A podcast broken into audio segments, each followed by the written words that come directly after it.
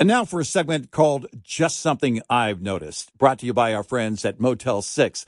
Just something I've noticed. We don't give enough credit to signs, and we really should. That sign over there tells you great French fries. That sign over there tells you this is your exit. And look at that legendary sign. It's the Motel 6 sign. It tells you a great night's rest at a great price. Book online at motel6.com and use the code CP Red Eye to get 15% off your stay at Motel 6 or Studio 6. With almost 1,500 locations across the country, there's almost always a Motel 6 or Studio 6 nearby. Look for the signs. And truck parking is available at most locations. Enjoy a clean, comfortable room at a great price when you use the code CP Red Eye. That's the letters CP Red Eye, all one word, for 15% off your stay at motel6.com. That's a great deal. And that's just something I've noticed. Brought to you by Motel 6.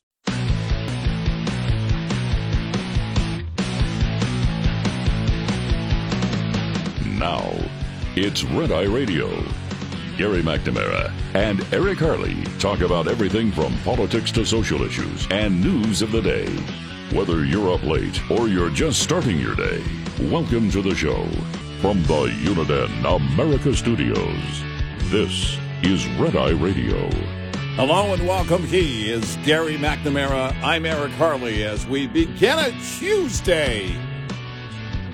Gary, how are you? Well, I had a productive weekend. Did you? Yeah. What'd you do? What'd you do?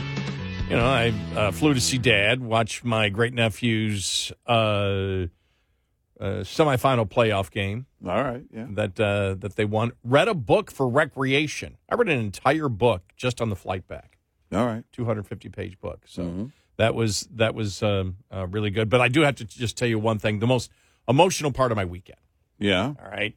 And it came out of nowhere. I mean, it was like uh, 30 seconds before. I was absolutely fine. Uh, tearing up 30 seconds later.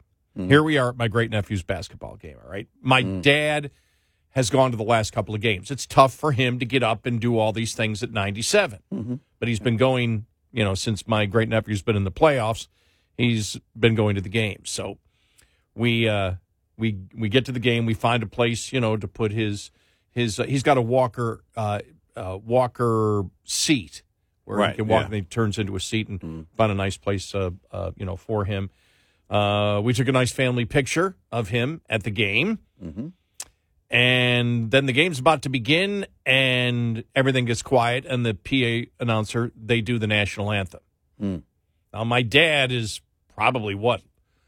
Um, probably less than 1% left of the World War II veterans.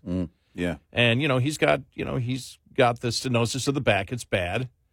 And so this, you know, they said, would you please, you know, take your hats off, whatever, and, you know, for the Star Spangled, you know, banner for our national anthem. Mm. And my dad starts, you know, pushing up to get up. We said, Dad, that's okay. No, no, no, I'm getting up. I'm getting up. Mm. So my dad, you know, gets up. He's standing up, back of his hand still holding on, you know, to his, you know, behind his back a little bit, just holding on to the walker to keep him up, you know, just to make sure. You know, I've just got my arm around, you know, just around him, just to make sure he doesn't fall or, or anything. And then he starts singing it in a low voice. Mm. That was Yeah. that was it for me. I was Yeah. he didn't see it. Yeah. And in fact, if anybody in my family's listening, they're like, "Oh, really? You didn't tell us that?" Because mm. then everything happened. I forgot, but I just thought about that Yeah. uh, yesterday, and I went, "Wow!" Just it was so important for him to make sure that he stood up and mm. sang the national anthem, and I mm-hmm. just went, "Wow!" It just it was really emotional for me. Yeah, um, watching veterans do that uh, is is always amazing, and when it's your dad, and sometimes you forget, you know, sometimes Mm-hmm. in your mind, you know, it's dad, and then you're in a setting, Right. And then all of a sudden, you know, they're talking maybe to another veteran or something, and and you're like, man, this is the time I'm glad that I've learned the ability to shut up and listen, right, and pay Mm-hmm. attention and and all that. So yeah, those amazing moments are great, great. Yeah, so it was a great weekend. Now, I did have something new in a delay. In a in a flight delay. And a flight delay. Okay.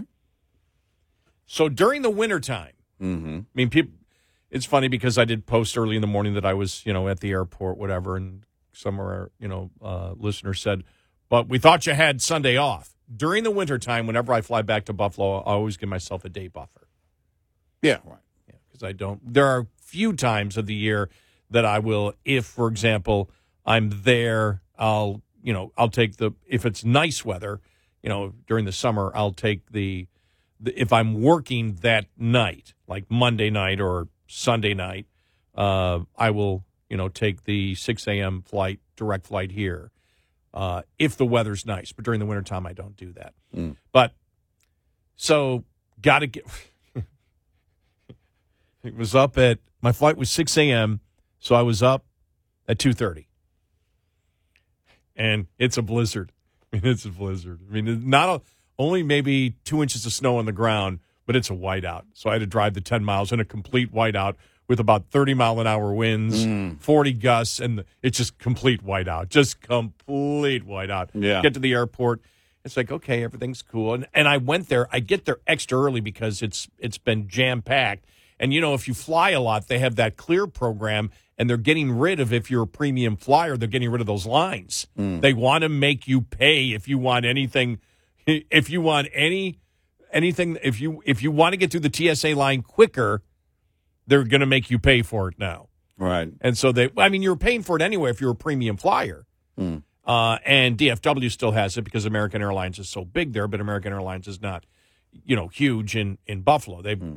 and so they took out the premium lines, which would be, I guess, for all the airlines, to be American, Delta, whoever has a premium program. Right. Those people are now shut out. It's like, well, you can get clear for 180 bucks a year, and it's like, mm, and so I, I haven't done that yet. I won't do that at the moment. And and so uh, the last time Christmas, I had to wait 45 minutes in the line, and I Wow. haven't done that in a long time. So I was preparing myself. So I got there right about quarter to four in the morning, and uh, nobody in line, no one, Yeah. just no one. Just walked right up and went in, uh, and and so I'm like, okay, things are going good. Things are going good. All of a sudden, it's like, okay, we have one flight attendant that's that's late. Okay, there's the flight attendant. We board about five minutes late. Right. But then they fill the, they get the plane all filled, close the door, and it's like, oh, okay, we've closed the door five minutes before we have to, you know, move back from the gate. All right, we're going to be early, and I know they have to de-ice the plane, but uh, there they just move it back and they go, it's not only going to take a few minutes. We're waiting, we're waiting, we're waiting. We're sorry to, to tell you that we have a problem here. This is the pilot. They can't move the jet bridge back. It's stuck. It's frozen, The- or did they say why? Or That they just said they I- we had no I, they never explained it but they could and it took took like i don't know 45 minutes uh to get the jet bridge to move back once they did that they said and we have lost our place in line because the jet bridge won't get back and now is there a jet bridge movers union there I at that no, airport or something? I have no idea. I mean, that could be it. I know, and it, and it's like, well, we- now we've lost we've lost our place in line for the de-icing, and uh, we're like uh, four four planes. It's like there's another forty five minutes, so I, I Well, there is a de-icers union. I know that. yeah, it- and so it's just like okay, that's a new one. I mean, I've been Yeah. delayed for mechanical problems on the plane. I've been delayed for every reason possible, and it's like, oh wow, a new reason. The jet bridge won't pull back, and we cannot pull the plane back Well- while the jet bridge is. It's it's and that Is that there. is that is a new one. And you fly a lot. You fly Mm-hmm. on the average once a month, probably. Well, once every three weeks. If you take last year, I think it was once every three, two and a half to three weeks. Yeah, I I fly now only a few times a year, uh, especially since COVID. But used to fly to a lot of truck shows. Those truck shows kind of have moved around. Some some have gone away uh, for the trucking industry. So I'm usually flying for business, and it's like you know I, I get there when I get there. Right, I, there's nothing I can do to control what's going on. The most unique delay for me was something kind of similar, and we were on on the plane sitting there and we were at O'Hare. My we had a we had a stop in at O'Hare. We had a I had a connection at O'Hare to go to my final destination uh, at uh, Quad Cities, Moline. And the pilot comes on and says, "Sorry, uh, we've got a shortage of people, and We're waiting on the fuel truck, but right now we just don't have many fuel truck operators. It's just we just don't. They're not, Mm. you know, working. And this is a couple of years ago. Uh, and he said they're they're just not working right now, so we just have to wait our turn. And it took probably around thirty or forty minutes to get fuel, and that was the most unique. I'd never and the the pilot said it in a more frustrated tone than I just said it. I mean, he he clearly was not happy, and it was you know nothing we, we can really do about it, but you could hear the frustration, the tone, and that was something to me. I was I was like, you know, because it was about that time. It wasn't much longer after that that I met um, my wife and I were on vacation, and we met a a, uh, a couple that came over from from Cal- from uh, Russia, and they were trying to figure out which state to live in. And at the time, they were living in California, and we were we were telling them both, no, no, no, don't stay there. they said it was really expensive. They said, you know, we, we don't think we can stay here. We we don't know where we're going to go from here. Um, but we're thinking, you know, a couple of states, and we were talking to them about Texas and the whole thing. And anyway, so because uh, Governor Abbott requires that of- all Texans, it's the law. But we were we were talking, and he was a an airport worker in Russia, and he's talking about the conditions there. And he said, you know, you just have to work because it's just, you know, it's not communism anymore, so it's not that bad. But he said there's just no, there really aren't any. You don't have any gloves in the in the dead of winter. You don't have any, you know, they don't provide you a lot of. The employer doesn't really provide you with a lot, and of course the money's not great. Um, it was a stark contrast to what um, Tucker Carlson was showing us in a grocery store the other day. Their story telling us that, and and I thought to myself, you know, it's because I I wanted to get into that conversation. Well, how many people in Russia fly can afford to fly? Because we always talk about how many people in America can afford to fly right now, mm-hmm. you know, and and so you know, but I always think of that. At, you know, the he would get out there, and his wife was telling us, and they were a, a young couple. His wife was telling us, you know, he wanted to. He went out there every day. Didn't matter. He never missed work. Didn't matter. It was really hard. And now we come here and we feel kind of guilty because it's a lot easier, even though you work long hours. The job itself is a lot easier. And I thought to myself, wow, stark contrast. You know, because I think of those two. You know, well, sorry, we don't have enough people that want to work as uh, fuel operators on on uh, flight lines at airports. You know, so we're delayed. And then, you know, I was willing to work in you know ten below zero with no gloves. Didn't pay much, but I still did it, and I showed up every day. After COVID, we had uh, there there was trouble. I would say, uh, maybe it was last year Mm-hmm. where they had trouble getting, um, uh, you know, people on the tarmac. Right. And we came in one time. We came in, you know, and it's not a busy airport at ten thirty at night. We had to wait forty five minutes. Right.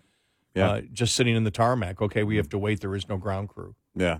It's like I had that once coming in. We had it wasn't actually well, it was the luggage crew. I don't I don't know if they separate ground crew from luggage crew. I, I you know, but we came in from they union? Nevada. Uh, yeah, right. I I don't know, but we came in from Nevada, and we had to sit on the tarmac for a long time because of the lightning.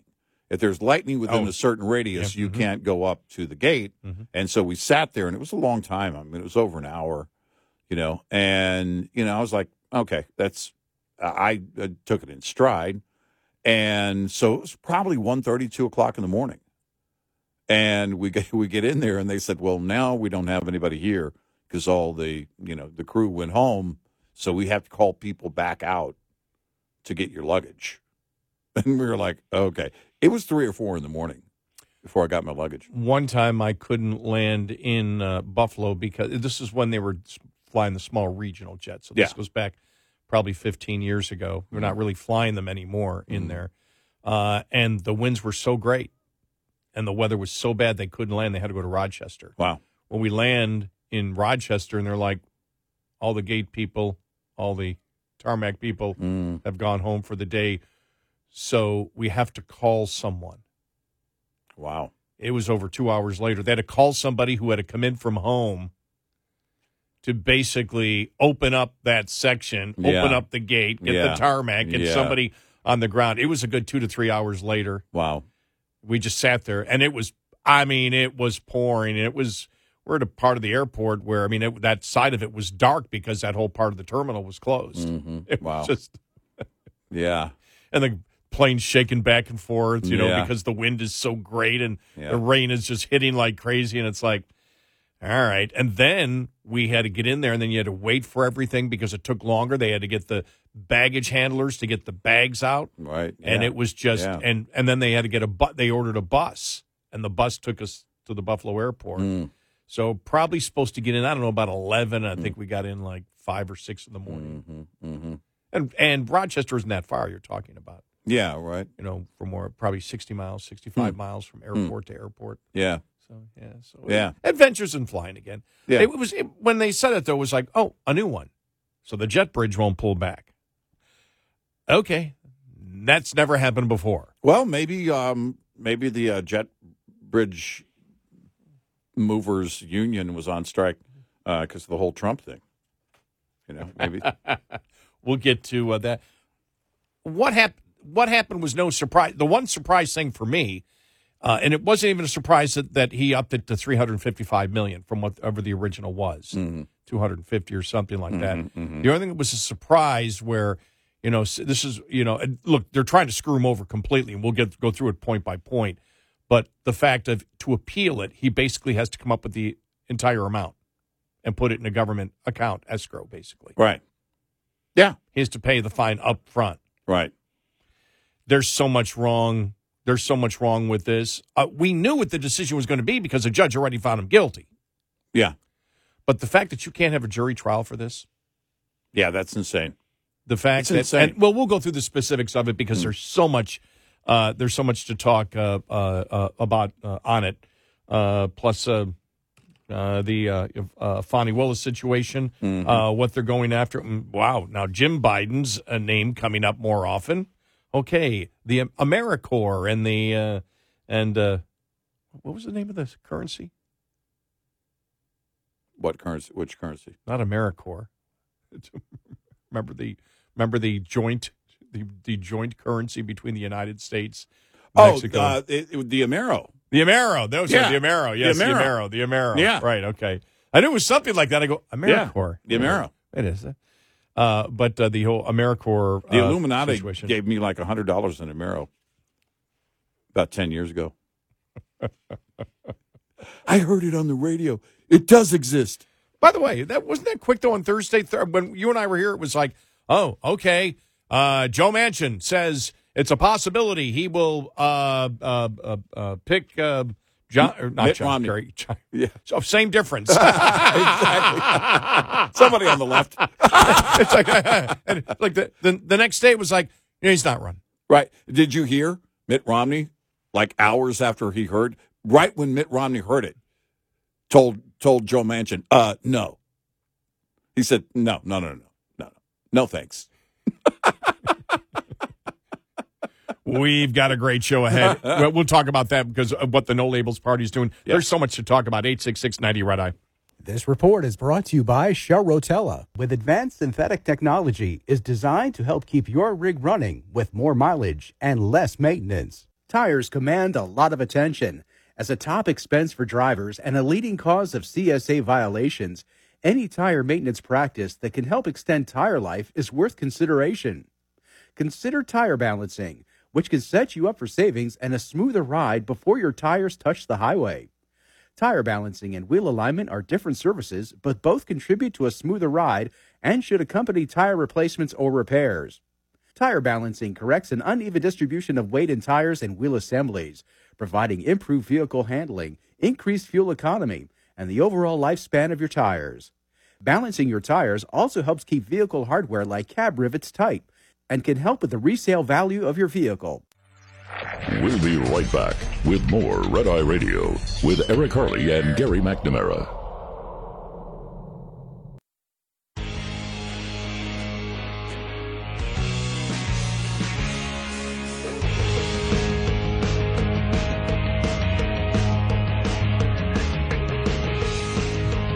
It's Red Eye Radio. Uh, he is Eric Harley, and I'm Gary McNamara. I'd mentioned uh, Dad at the ball game, and when he got up to sing the Star Spangled Banner, I actually I just did it now on uh, Twitter. Uh, Gary at Red Eye One. Uh, wait a minute, was it? I don't know. I forgot. I forgot my own X handle, uh, but uh, yeah, you'll uh, you you can uh, find it there. Uh, trying to what what is my I don't even know what it is. Gary at Red Eye One. Yes. All right. At Gary Red Eye One. At Yes. Gary Red Eye. You can See the picture of my dad at the Okay. game. All There you go. Cool. I got it straightened out.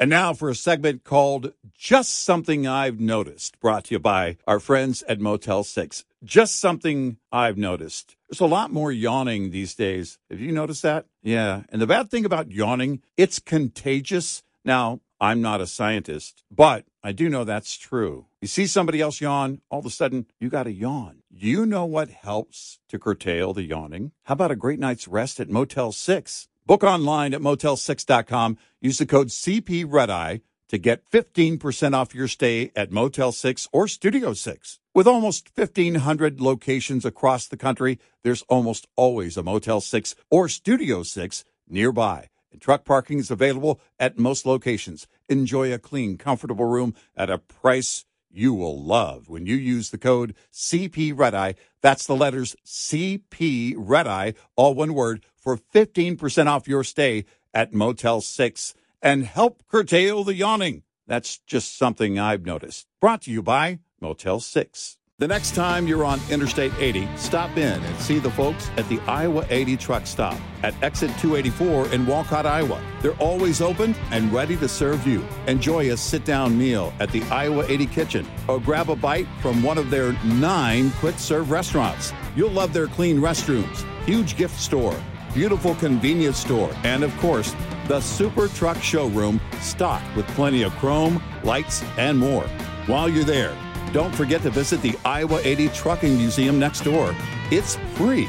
The entire team at the Iowa 80 is very excited to celebrate 60 years with you. They look forward to being your home away from home for another 60 years. Sending you a giant thank you from Iowa 80, the world's largest truck stop on I 80, exit 284 in Walcott, Iowa. Iowa 80. Iowa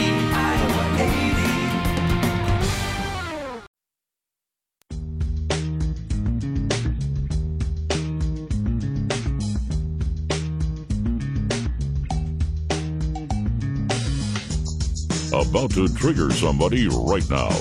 Gary McNamara and Eric Harley on Red Eye Radio. And uh, he's Eric. I'm Gary. That is not our intent. Ah, sometimes it is. Uh, that's right. I shouldn't say that. Actually, uh oh. Did I get caught in a lie? Just say sometimes it is. Okay. Once in a while. Yeah, once in okay, all right. Norm, normally it's not my intent. Once in a great while. Define normally.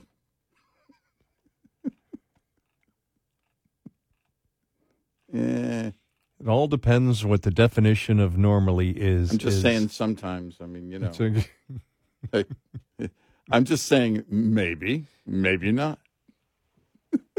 I'm the no labels talk show host. I can't. I I won't commit to anything. well, I'll I know. I there is something that I do once in a while that is based on you know, like eh. Mhm. And that's when I say, but it's true. I, I I believe it when I say I'll sit there and bring up the stuff that's going on on the issues today, and I'll say every single Democrat listening knows that. Yeah. Now I know when I say that there will be some Democrats that go, "Yeah, okay, I moved." Others will go, "Ah!" and I have thought about that in my head. Yeah. We do not agree with you, Yeah. you know. But Yeah. so Yeah. that would be an attempt to trigger on my part. Yeah, well, but it's also, you know, you know, from our perspective, the truth.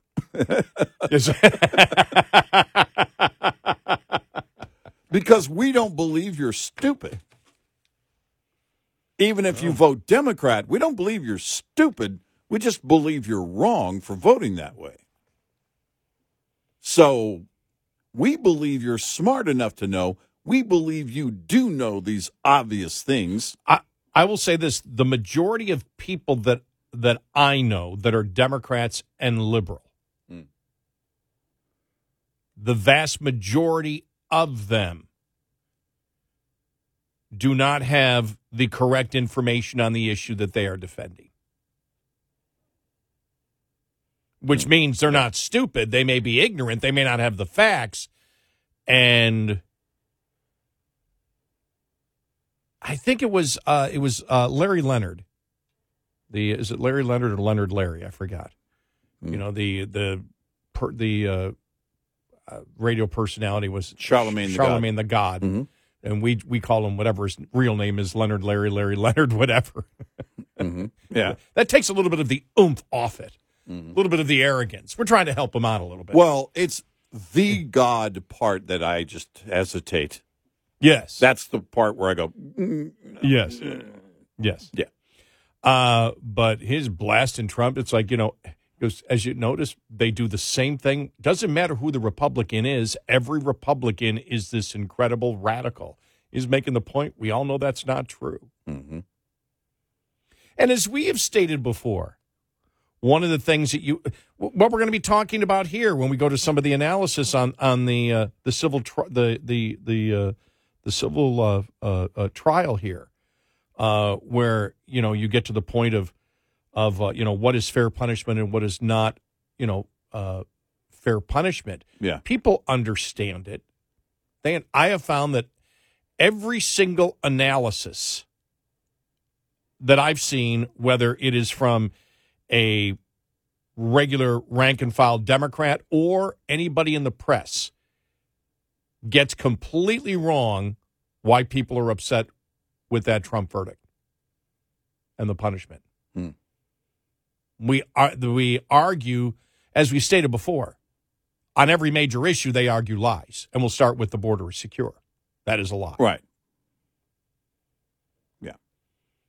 And then you can go on from that. We can run we can run the grid on solar and wind. That's a lie. And that's not a wrong prediction. You know, well, they're predicting that we can do it. No, they're not.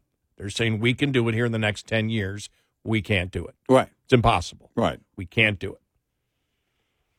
And so when you when you and so when we start talking about all you know all these uh you know uh, particular things and how we debate the triggering is based on the fact that we're only going to argue what the facts are. We're not going to argue delusion. Yeah, right.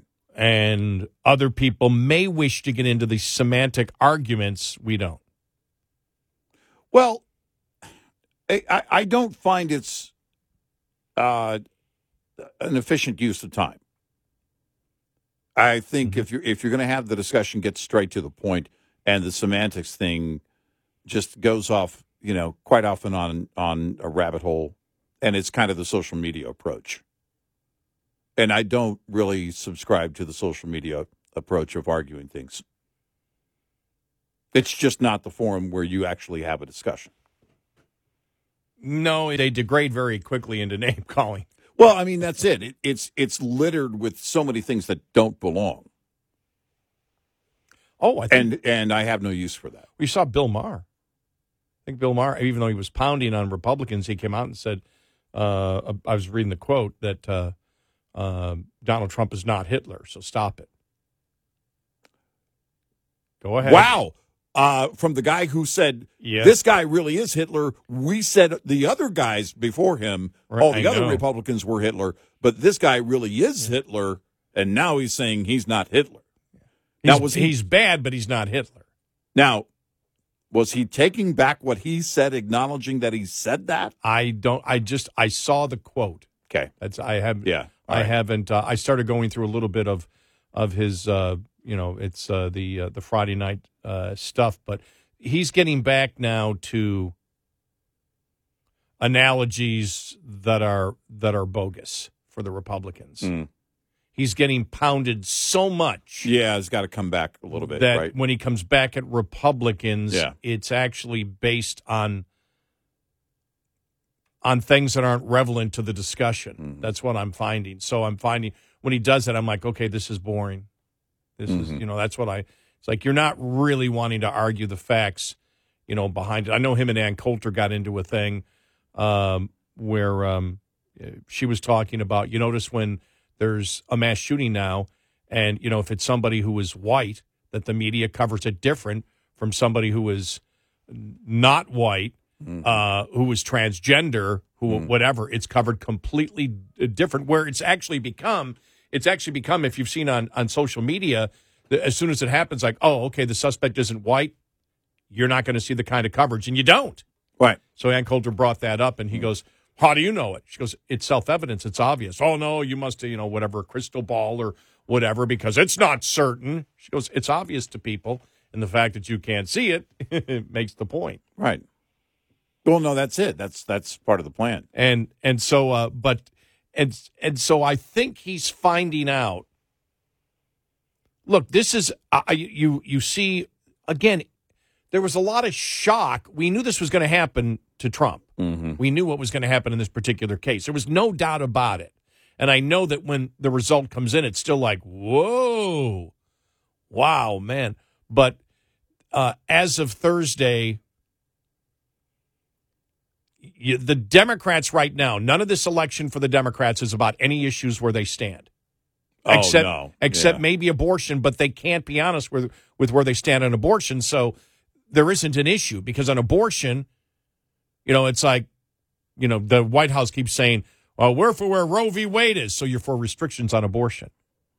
We're for Right. Roe v. Wade, so you're for restrictions on abortion. Right. Should abortion go to birth? They are for abortion going to birth. They can't admit it Right. because the polls show that Americans aren't for that, which again should be a point which I haven't heard any de- Republican bring up on abortion as we are brought up on the show, which is, well, that's the key right there. Because then it's not, because you still hear it's about a woman's body and a woman's autonomy. No, it's not. Not if the majority of women, according to the polls, believe that abortion till birth is wrong, up to up until birth is wrong. Which means they believe at some point that it's not about mm-hmm. the woman's body. and every single pro-choice woman over the last year, and there's been a number of them that I have discussions with, lead with "It's my body; I can do with it what I want." And my next mm-hmm. question is, "Oh, so you're abor- till abortion till birth?" Well, no, no, no, no. Well, then it's not about your body. Right. What? You know, they get angry at me, like, "Who's the man telling me it's not about my body?" I go, "No, I'm not. I'm not telling you. This isn't me. It's the philosophy that you're holding right now. You're you're saying it's not about your body because you're saying that some at some point inside your body life begins. Mm-hmm. You've said it. If you don't want abortion till birth, then at some point it becomes a life.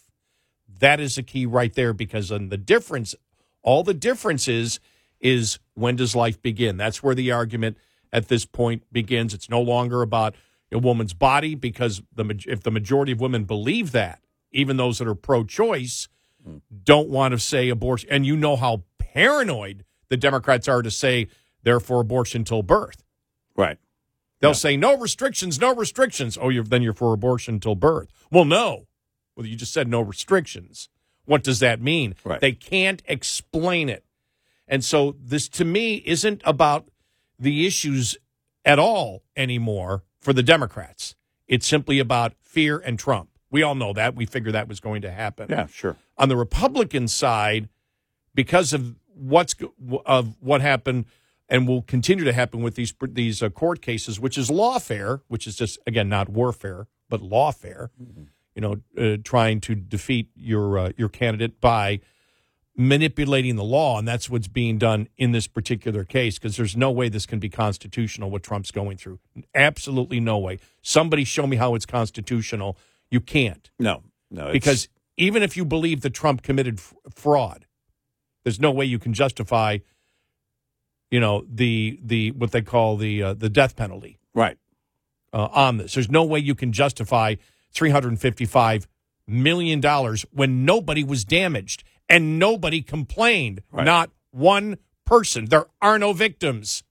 Well, it's an arbitrary number, and it's also an arbitrarily high number. It's it the the the point of it is to do damage to Trump with the 355. Yep. That's what you're talking about. Do as much damage as you can, and during the appeals process, he still has to put that money up. Now, for Republicans, it's still about issues. That's still a part of it. But now moving to the forefront is completely the two tier system of justice. Right. And it's the feeling in the Republican Party. Uh, and I think many Republicans and many independents that if they can get Trump, if they can destroy Trump's life, then they can destroy they can destroy my life, they can destroy the country, but basically there are no constitutional rights. If you can go after the leaders, then we've turned into a banana republic. Yep. And it will happen over and over again. And the other thing that solidified that was the fact that the Department of Justice won't go after Biden, which we believe when it comes to if you're looking at wrongdoing for having uh, uh, classified documents, Biden is his charges or the the char- the charges that they could have got on him way more than what Trump did. Oh yeah. And so that's showing it right there. And it's like there's two tiers system of justice. Once that happens in people's mind, the United States is gone. Yeah. Yeah. And so, but you have a combination of the issues because you also look at the border. If we don't secure the border, what kind of a nation do we have? If we if we're committing energy, uh, economic, and national security suicide with believing we don't need fossil fuels or natural gas, if we're destroying our economy by you know the Green New Deal, by government deciding what we do, it's not just about a difference in opinion. It's on the issues. These issues are destroying the country all the way up to the prosecution of Trump. And by the way, I think it also puts a greater contrast on Biden making money and Oh. enriching his Uh, family. we, we, we, we- and exactly, and we'll get Trump to that too. losing money just by running, Right. even before you get to the decision from the other day. No, it's a great point. And now I think that contrast is even greater. 866 90 Red Eye. Coming up, more with Gary McNamara and Eric Harley. It's Red Eye Radio. America starts the day with America in the morning. Pending home sales numbers, they tanked in April, but there Hi, are I'm John Trout, your host for the latest news, politics, entertainment, business, and weather. High weather. octane action in the dust. A new film puts Our staff of correspondents provide a fast paced look at the world with specialized reports from where news happens. It's a bird. It's a plane. It's Amazon. Concise, accurate, and fresh each day. America in the Morning, the podcast, available wherever you listen. Are you into weird, spooky, and strange history? Horrifying History tells you about the side of history that people don't normally talk about. We tell the tales of haunted places, infamous true crimes, unsolved mysteries, the paranormal, and then we look to history to see where the truth actually lies. Want to get spooky with us? Horrifying History, part of the Believe Network. Just search B L E A V on YouTube or wherever you listen.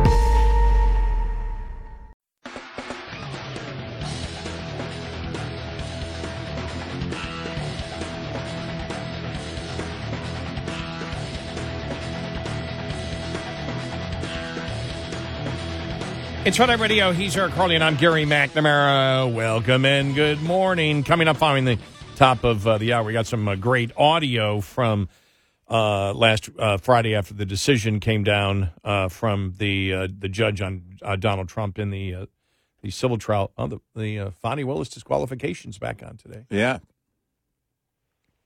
Pretty interesting to see where that where, Yeah. where that goes. It's, you know, it's it's hard to know the show that she put on that first day and just getting hammered over and over and over again. I, I do think there's approach an approach by the judge uh, in that case to right, just be as calm as you can. So let everything play out.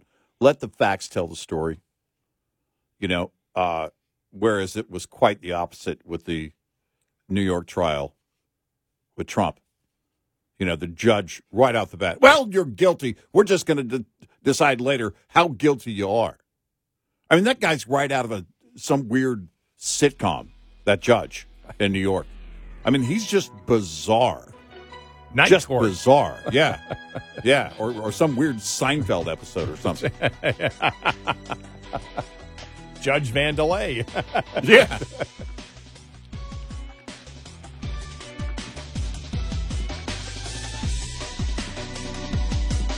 Top of the hour news is brought to you by House Products. Visit houseproducts.com. This is Red Eye Radio on Westwood One.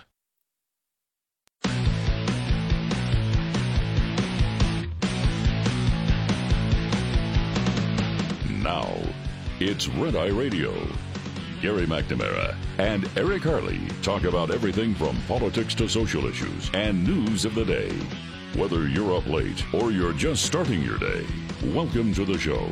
From the Uniden America Studios, this is Red Eye Radio. All across America and around the planet, we are Red Eye Radio. He is Eric Harley, and I'm Gary McNamara. Good morning.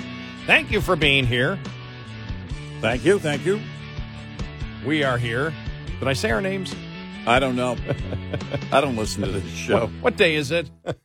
I can't tell you. Yesterday, I mean, I it, I was like, no, it's Sunday. No, it's Monday. It's three day week. Ah. Yeah, uh, my uh, wife uh, didn't have the day off, so it kind of fell into place for me pretty easily because the company she works for hates presidents. But the the whole, I don't know. Uh, but uh, she worked, so it felt like a Monday. But man, what a gorgeous day! We're just getting spoiled with some really great weather. I was looking for excuse after excuse to go outside. And man, it was just gorgeous. It was just great. It was a nice day. Yeah. We have a nice week coming up. Yeah. All right, so uh, so here we go. Look, we've talked about this many times. What happened last Friday was not a surprise. I mean, it's shocking, but we knew we knew what months upon months upon months ago when the judge said that he's guilty. This is simply to find out how much to punish Trump for Right. for uh, fraud. And so we've gone over this many many times. We go back to the initial statement where the judge was talking about how outrageous uh, it was, you know, the uh, the fraud counts, and used as an example Mar-a-Lago that I I don't know how much Trump uh, you know had it listed for, but uh, the judge came in and said, well, it's it's obviously only worth about this amount of money, and it was like fourteen million dollars or something. I don't know if Trump had a hundred million or something for the value of Mar-a-Lago, and it was commercial real estate people that came in and went, whoa. Mm-hmm. Are you kidding me? You need to shut up, Judge. Yeah. You know, you, the when you talk about you know these things, and you especially you talk about somebody who is a celebrity like Trump is, who is different, the the uh, assessed valuation of commercial real estate is what people will pay for it, Yeah. Right. and and so uh, you know you can't you can't you can't do that. No. And so immediately, and the, the judge just seemed to uh, ignore it. What we have stated in any type of fraud, though, because what Trump claims he did on his financial statements to get different loans was he put what he thought, and then he put a disclaimer on it, Right. and he had that in his statement again. Everything had a disclaimer on it, Right. and nobody has debated that, and that would be debated if it wasn't true. Right. And it's and it's also up to these institutions, whether it's insurance or or uh, financial institutions and loans, it is on them to do their own due diligence. In fact, they that is part of the foundation of any business like that. You have to, um, which is why banks always talk about appraisals. They use appraisers that are approved. You know that that you know you could you could say, well, my neighbor said. You could say whatever. It doesn't matter. If you come in and say, well, I own that, and you don't own it, well, now that's loan fraud. We have laws, and you can't do that. But Right. this this didn't even this approach didn't care about the laws. There were no victims, none whatsoever. It was the state saying, well, that looks shady. So we're just going to create new law here and punish you accordingly. where we've never punished anywhere anyone ever before in the state of New York on this. Right. And so that's the problem with fraud without a victim. Big and not just fraud, but what constitute fraud. Trump did not sign a document that said, under penalty of perjury, I say this is right. Right. And in fact, he had a disclaimer that these are my analysis, and you know, we know the bank does a due diligence. In the case, I think it was the Deutsche Bank loan.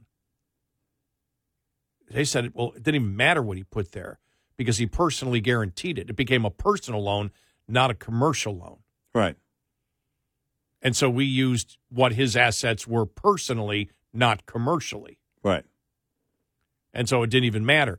They went to every single bank and lending institution, not one said they felt that they, in any way, that Trump committed fraud against them. Right. Well, if they did, they would have filed a complaint. Exactly. You know, they yeah. because that gets into their uh, you know loss prevention and and risk department where they come in and go, oh, whoa, this created tremendous risk, and and as an institution, we have an obligation to follow through and at least contact authorities and say, hey, we've got a complaint here. That didn't happen, not even once. right?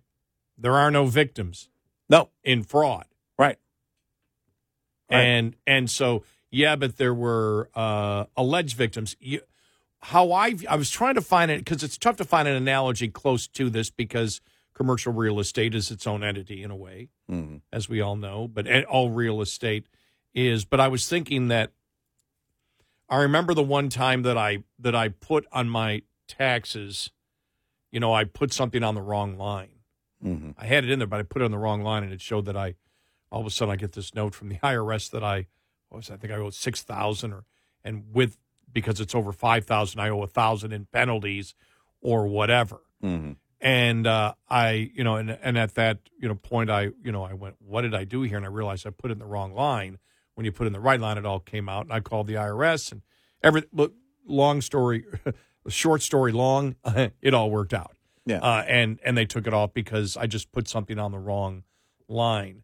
Now, uh, if you if you did that and had to pay a lot less, you put something on the wrong line. And remember, on the IRS thing, you just happen to it was a mistake. You put it on the wrong line, Mhm.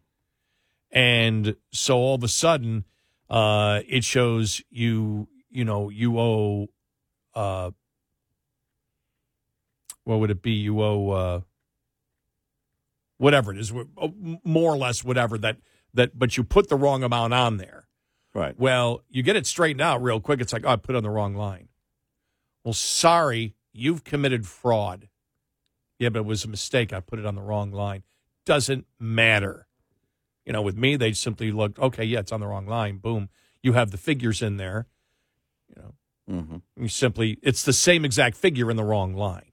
That Right. could be fraud. Right. No one's hurt because everybody got paid. Nobody didn't get paid. Everybody got paid. Right. Even the government got paid, but we're going to technically call it fraud. And since it's fraud, we're going to fine you too. hmm And we're going to fine you $10 million. And we're going to take your earnings uh, ability away. Right. You can no longer have income Right. from anywhere. Or if we said before, I like the analogy of the assessment on, you know, fighting your assessment. Mm-hmm. And so you go and you the the assessor's office tells you your house is worth 300,000 and you say no, it's worth 240. And here's how I'm relating it to my comps. Yeah, but your comps are exactly like this. You're trying to rip us off. You're committing fraud. Right. What prevents that in New York State Nothing. on any on Nothing. any individual assessment? Nothing. And, And- if, if they want to use this as a as the uh, basically the launching point for a massive fundraiser against anybody and everybody and go after them, they can. Any any property owner, any property owner right now in the state of New York is extremely vulnerable for the state coming after you in this way. You don't have to be Donald Trump. No. Because if they can succeed against Donald Trump, guess what? You're toast. And if the rich people are leaving, because they are, then they may look at it and go, well, here's another revenue opportunity. If this were to hold up in the appeals process, well, we're just going to have to do what we're going to have to do. We're going to have to go in and and find people that that now we can say are are cheaters, are fraudsters. We can now throw this at them and go after every person who owns any property in the state of New York. because everyone is going to there isn't anybody out there in business who isn't going to attempt to get the best deal and look at a commercial property which there's no way there's no way you're always going to agree with the state on an assessment of anything Right. there's always going to be a debate and a negotiation on that Right. and to turn that into lawfare seeking to destroy and that's what's going on they're seeking to destroy this is it is blunt the Fani Willis case this case blunt and I'm glad that I saw a lot of uh, people on the right talking about specifically in the Fani Willis case the RICO part of it which is Mhm. completely and totally bogus Mhm, mhm. and the RICO part of it is how they tie Trump to everything. Uh, uh, The only thing they really got on Trump is the RICO, Yeah. which is bogus because in order to get to the RICO, you've got to say that the Trump campaign is a criminal organization whose only goal is to make money illegally. Mhm. It, that's not the case. And so they're attempting to change that law. Right. Yeah. and and so you and so you look at it. I want to play this because this was uh, one of the most uh, uh, wa- uh, widely, uh, uh, I think, uh, uh, uh, it went viral over the weekend. Uh, Kevin O'Leary on uh, with uh, with on Fox uh, on was it Fox Business? Yeah, with Neil Cavuto Mm-hmm. on uh, on Friday. Now he he gets off track a little bit because he's talking about. I think he's looking at you know w- where he's going to invest and looking at New York and just putting this one. He first starts out, then he gets back to the actual you know the the actual specifics of the case. But as he talks about New York in general and something that we talked about because everything post COVID, and he says it's everything post COVID. This is where all this shift has happened. And he said there's winner states now and there's loser states. And it's something Yeah. you and I've talked about. yep. How does this change the American economy when you have states that are trying to economically kill themselves? When you have a New York, you know, when you have Illinois, when you have California, and they're attempting, because that's where it's fir- first going to come down. You know, we, you and I were looking at some of the GDP growth from last year. So much of the GDP growth is in Florida and Texas. Right. Yep. And you look at these other states that are actually trying to kill their economy. Yeah. And and so he's and, and he talks about investment. Let's hear part of this here. This award, um, I mean, just leaving the whole Trump thing out of it and, and seeing what occurred here, and, and I'm, I'm no different than any other investor. I'm shocked at this. I, I can't even understand or fathom uh, the the decision at all. It, there's no rationale for it. And so, let me give you a real time uh, experience I'm having regarding this, and I'm not the only one. It doesn't matter what the governor says. New York was already a loser state. Like California is a loser state. There are many loser states because of policy, high taxes, uncompetitive regulation. It was already on the top of the list of being a loser state. I would never invest in New York now. And I'm not the only person saying that. And here's a real time situation. In development in real estate right now, the hottest asset class is very high end data centers. They cost anywhere from two and a half to three and a half billion each. They're very expensive. They require low power. You need permits. But most of the major institutions in the world need more data centers, and that's why developers like me are doing this. Now, you need power. So New York has Niagara Falls. Normally, you'd consider that to put in one of these facilities, create 400 jobs, five more jobs for each of one of those for auxiliary services. I can't go to New York. So I'm going to Oklahoma, North Dakota, West Virginia. Governor Stitt, Kevin Stitt, my staff have met with him. Governor Burgum, the same thing. Governor Justice. Those are winner states. They don't do things like this. I have to syndicate that debt and all that equity. We're talking billions of dollars here. Do you think any foreign institution or any private equity firm or any pension fund would touch New York? No. And that's why New Yorkers should be concerned. The fine people of New York should ask themselves, why are we such a loser state? How are we going to attract business? It's not just the existing businesses that are fleeing out to Texas and Florida. What about new money like this that I'm talking about, like a $4 billion data center? Not a chance I would put that in New York. Zero probability. Never. And so they've got a lot of work to do to find themselves getting out of this situation. This has all occurred post pandemic. Winner states versus loser states. Look at Tennessee right now, fastest growing city in America, Nashville. Winner state, good policy, competitive taxes. You've got to start thinking about this in the context of winners and losers. New York, mega loser state. Something that you and I, you know, brought up a long time ago, you know, post COVID, saying what's going to happen because you kept seeing a pattern and you keep seeing a, a, a pattern in these liberal states continuing to commit economic suicide.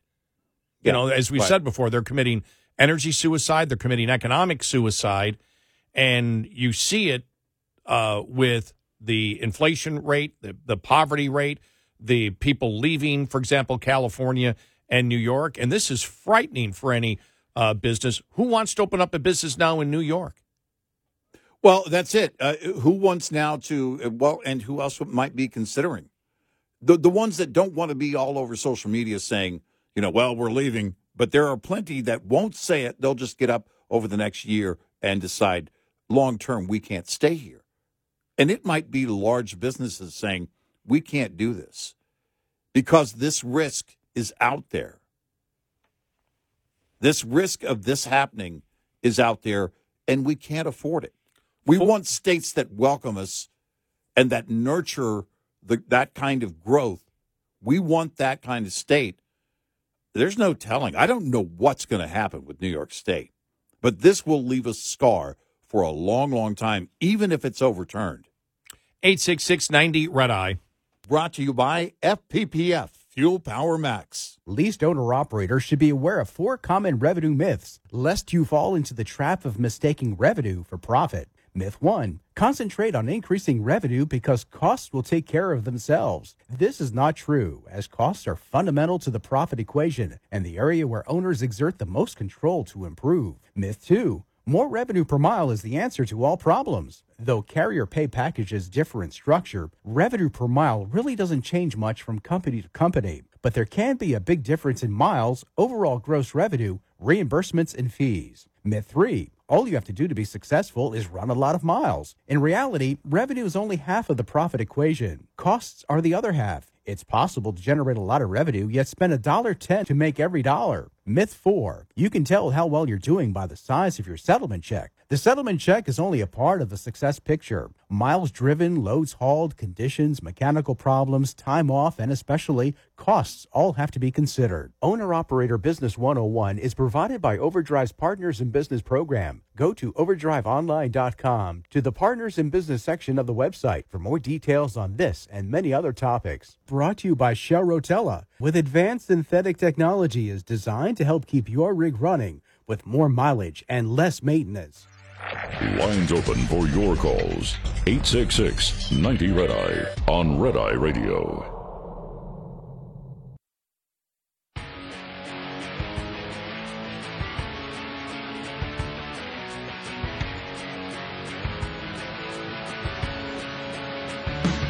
It's Red Eye Radio. Uh, he's Eric Harley, and I'm Gary McNamara. We have more audio coming up on the bottom of the uh, the hour on the uh, uh, decision uh, from the judge that Trump must pay 355 million in the civil fraud case. And the other thing is too, he's got to put a bond for it. And they and the point's been brought up. Well, he's got to come up with all the money because who's going to loan him that money right now?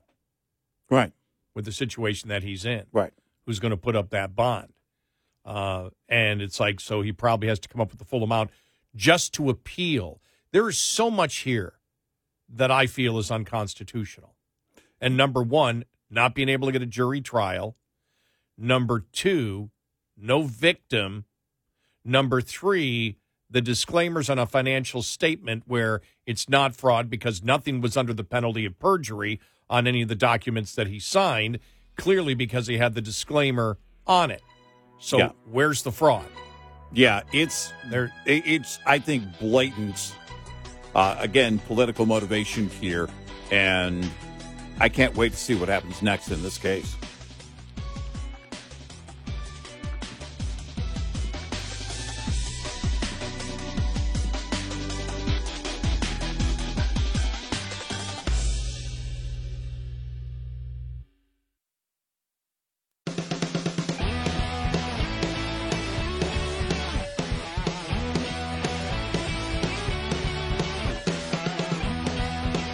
Listening to Red Eye Radio from the Uniden America Studios. And he is Eric Harley, and I'm Gary McNamara. Good morning. Download our Red Eye Radio app today. Listen when and where you want if you can't listen live overnight. Uh, so I think Friday was a realization because it was so big in the news uh, from many Republicans and even I think independents out there that that there is a two tier system of justice, and in essence, we become a banana republic.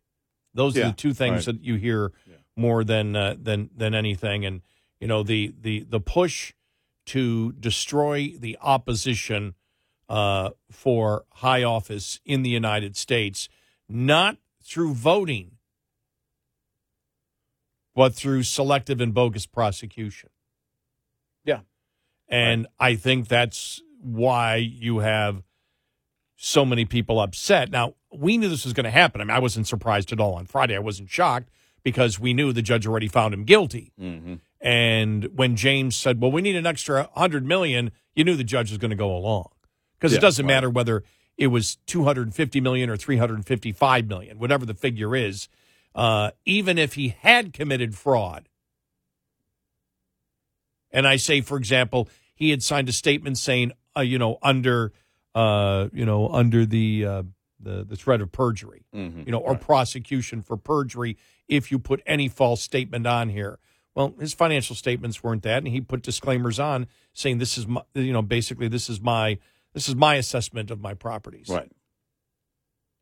And of course, you do due diligence. And the fact is, you had no victims.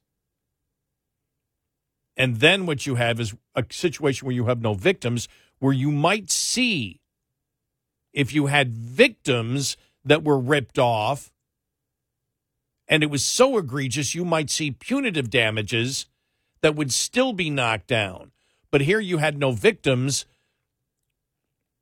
And so you have no compensatory damages. Right. And Just hand the money over to the state. Right. So the punitive damages are, oh, people have been asking, where does the money go? To the state. It goes to the state. Yeah. And I want to play this audio cut. I don't know who this is. I've searched like crazy. It was on Fox over the weekend, when one of the panel discussions, and uh, somebody put just the clip on YouTube. But it's a, definitely a. Uh, he's a lawyer. He admitted, you know, he said I'm a lawyer, and I just cannot find who it is. Uh, but he had one of the he had one of the best statements uh, I thought, where he said, "Let's simplify this. Let's simplify this because these cases." People hear it and goes, well, look, it's really complicated, and we have said it's really not complicated. Right, right. But here it is. But to oversimplify this for the viewers, what we need to understand is when we say that no one is claiming victimhood, okay, meaning not the banks, not the lenders, okay, this is the financial equivalent of convicting someone for murder, but no one's dead. And that's why we're outraged. There has been no crime from the standpoint of there's an aggrieved class we need to avenge. And that's why this looks so brazenly political. Understand, a lot of the attacks on Trump are being sold to us as an effort to protect democracy. That SOT you just played to start off the show was her denying the legitimacy of the 2016 election. It began with her going, we're going to get this illegitimate president and break him down. And she ran on that. The way they get away with this really quickly, and I don't mean to get all serious because people bring me on because I talk like I get paid in Tide Pods and tequila, and that might be true. Okay. They manufactured a hysteria around Donald Trump. Okay, Trump was part of the fabric of polite society his whole life. The man hosted a primetime show on NBC for 15 years. He was not a fringe loony with a bunch of white supremacist friends. He was their friend. They went to Mar-a-Lago. They went to his wedding. The Clintons hung out with him. When he entered politics, they manufactured a hysteria of, we don't know this man. I'm like, you know, aside from all the selfies of you hanging out at his country clubs, you don't know this man. But what they're doing in this moment is they're going to this place of emotion that the rest of the country isn't on board with. Meaning emotion denies you self-awareness that would otherwise tell you you sound crazy. So they've taken this to a place where the rest of us are just like, I don't know. No one's mad about the loans. Shut up and move on with your life. Judge Jimmy has spoken. Hmm. So is that Jimmy Failla then? I think it is. Is it? I think Yeah. that's who it would be then. And by the way, he's getting Tide Pods and tequila. We're not. we're calling our agent in the morning. But didn't he, in just less than two minutes, really hit everything? No, that's it. And we talked about that. That liberals loved the guy. They love Trump. And up until the point he's running for president. By the way, they were the ones.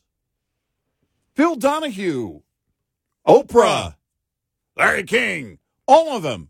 You're going to run? You're going to run? You're going to. It was pretty much any time they had him on. And it was a lot over the years. He was a household name, but they loved the guy. And then what was the what was inevitably what was the next question? Well, if you do run, sorry, I do a bad Oprah. Well, if you do run, And to think I thought that was Larry King. yeah, well, I can't do Larry King at all. And if you do run, what party are you going to run in? Because because that's where he was, and no one could, and the liberals just loved him. You know, wow. Well, he had liberal ideas. Well, that that was the thing. Part that of it, I mean, the- the- that's why they that's why they asked the question that way. Remember when he came out with the wealth tax in his book? Yeah. They loved it. Oh yeah, go after him. Go after Yeah. him. Here's a billionaire who's got it right. And he, exactly, he Yeah. he wants a he wants a well a one time wealth tax, Right. And again, he dropped it when he was advised that because remember, well, his was only a one time wealth tax. Yeah. It's like there is no such thing as one time once you start something in government. Number one, what we what we learned, but the the other thing was when he realized that you know I forgot what the amount was, and uh, that he said uh, that every millionaire should be taxed on their wealth for one year. To remember, the concept was to pay off the debt. Right. Exactly. It, it- sort of like because that was even in 2000. Remember, Ross Perot brought that up when he ran Mm-hmm. uh, that he was going to pay off the national debt with a 50 cent increase on a gallon of gasoline. Yeah. 50 cents per Right. gallon at a time when we were still hovering around a dollar per gallon, I think, right? It was somewhere in there. That would have been what 90, 91. What was Yeah.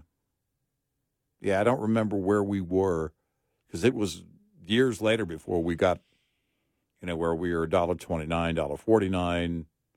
So, yeah. well? I remember when I But when it would have been the point is Right. it would have been a huge percentage increase for the cost of a gallon of gasoline. Well, when I came here and I uh, to our flagship station WBAP, Mm-hmm. and they asked me to come fill in, uh, and it was St. Patrick's Day weekend or St. Patrick's Day the Thursday, and then St. Patrick's Day was on a Friday, and this goes back to 2000, so 24 years ago. This coming St. Patrick's Day, when I filled in the first topic that I ever did when I came to Texas was gasoline had gone up to over a dollar sixty a gallon. Yeah. That was Right. so that was two So 91. Yeah, right. And and I remember, you know, like when diesel popped and and truck drivers uh, weren't getting uh, you know, fuel surcharges and everything else and it was like, you know, we're getting crushed. And and and getting all those phone calls. 1991. Uh, it varied between uh, in January of 91 it was the average price was 94 cents, 94 eight, And then Okay. in December it was 80 cents. So it had gone down. Now I don't know where, you know, if that was a sudden drop or or what had happened, but adding 50 cents a gallon to it would have been huge. right, and the belief that you could get Congress to agree to that Yeah. because you were promoting it, and the fact that they would actually cut spending, you know, in order to or, or that fifty cents would actually balance the budget. Yeah. because would Congress stop spending at that point? As we've seen, doesn't matter how much money you give them, they're always going to spend more. In fact, when we're at the worst we've ever been with the deficit and now the interest on the debt, uh, we're spending more money than ever before. It hasn't stopped anything at all whatsoever. By, by the way, Google used my location clearly, and that was those were Texas prices. The national average at ninety one for the entire year was a dollar fourteen. Thanks, California. you cannot you cannot use Texas for energy prices No, most was- of the time. It was pay us when you get some money. Right. Um, no, it was uh, a dollar fourteen on the national average back then, but but still it would have Yeah. been a massive, massive. Yeah, uh, to the point of, of Trump. Again, that's why we brought up uh, when when uh, it was that was brought up by Perot. Uh, but the to compare it to the wealth tax, uh, the left loved the wealth tax. Right. They loved how Trump talked about securing the border. They loved his policies, which went which really were the same as they are now. Trump always runs from capitalism to protectionism. He's always bouncing back between both of them Mm-hmm. and they seem to eat that up. Yeah. And when he said, hey, you got to protect the industry, since for the most part, Democrats have been, for the last 40 years, pro protectionist. Yeah. They're, they're the ones that they're the ones that have wanted the tariffs. Now you're seeing it's moving that the Republicans now are more accepting of it, but that was loved by it. But as we've stated before with Trump, you've got to say he's the most radical person out there. You have to lie like they did about Charlottesville Mm-hmm. Yeah. because they can't hit him on the issues. He's a moderate. They're- that's the incredible thing in American history when you look back at it. Yeah. Trump on the issues isn't even necessarily conservative. He's a moderate, but on specific issues, he has stated, wh- which is where the Democrats have gone way left, is immigration. We need to secure the border. And it's like the whole thing, yes, but he wants a wall. Got razor wire all over the place. There's there, there there's been parts of walls all all throughout it. So Trump's wall would be wrong. Well, we've got some places that are walled off. You know, that's fine, but if you want the whole thing walled off to actually solve the problem, then that's xenophobia. Right. yeah. Um, well, and and that's another thing too is that the the polls in 2016, most Americans, yeah, we need to secure the border. Then, if you add the if you add the the the follow up question, what do you think we need a wall? Well, we don't know about a wall, you know, and that's because it was associated with Trump. And and that's where it is. You know, we talk about Trump derangement syndrome, but it's real. It's real. You can't have any question about it. You can ignore it. You can lie and say it isn't real. But seriously, all this over one guy? What the hell's wrong with you? That's how much of a threat he is? Seriously. If you're a liberal, because if you think about it, what we've laid out here, the entire thing of what has he said about single payer system? Uh, he said we need to re explore that. As late as 2015, he said that. A year before he officially, you know, jumped in, or just actually months before he officially jumped in. I think it was on Letterman when he said it. He's talked about the expansion of Medicare to solve the problem.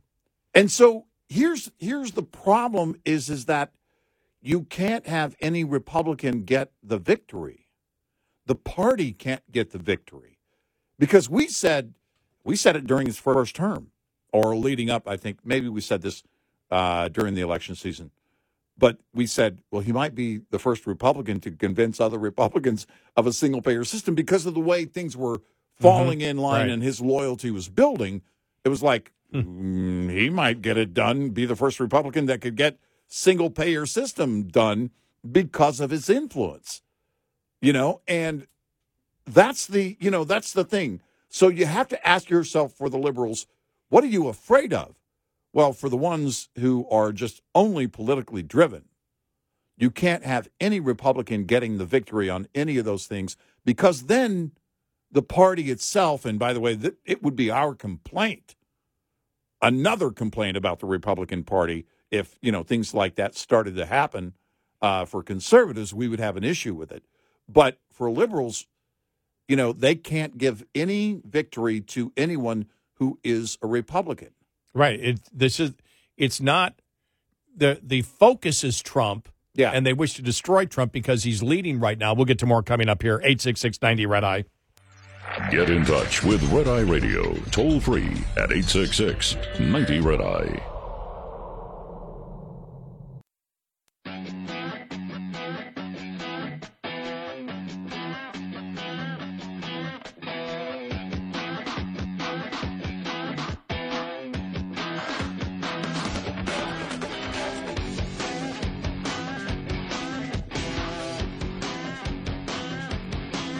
It's Red Eye Radio. He is Eric Harley, and I'm Gary McNamara. Yeah, so I mean that's that's where we are right now. And I thought really that probably Friday, and it's going to be continuing, you know, because of Fani Willis and everything else, mm. where it now for Republicans, it's becoming. I think issues were greater, and I think now that a decision has been made like this with the 355 million, now it's gotten to the point where Democrats, it's all Trump is Hitler. Yeah, You know, that right, that right. that's it. They really Right, yeah. the Democrats can't argue any issue out there. There isn't one issue that they can argue. All they have is Trump. The Republicans now have the issues and the the mindset that exists based on what's going on, which is Yeah. legit. Right. That there's a two tier system of justice and it's a banana republic going after the opposition candidate. Yeah.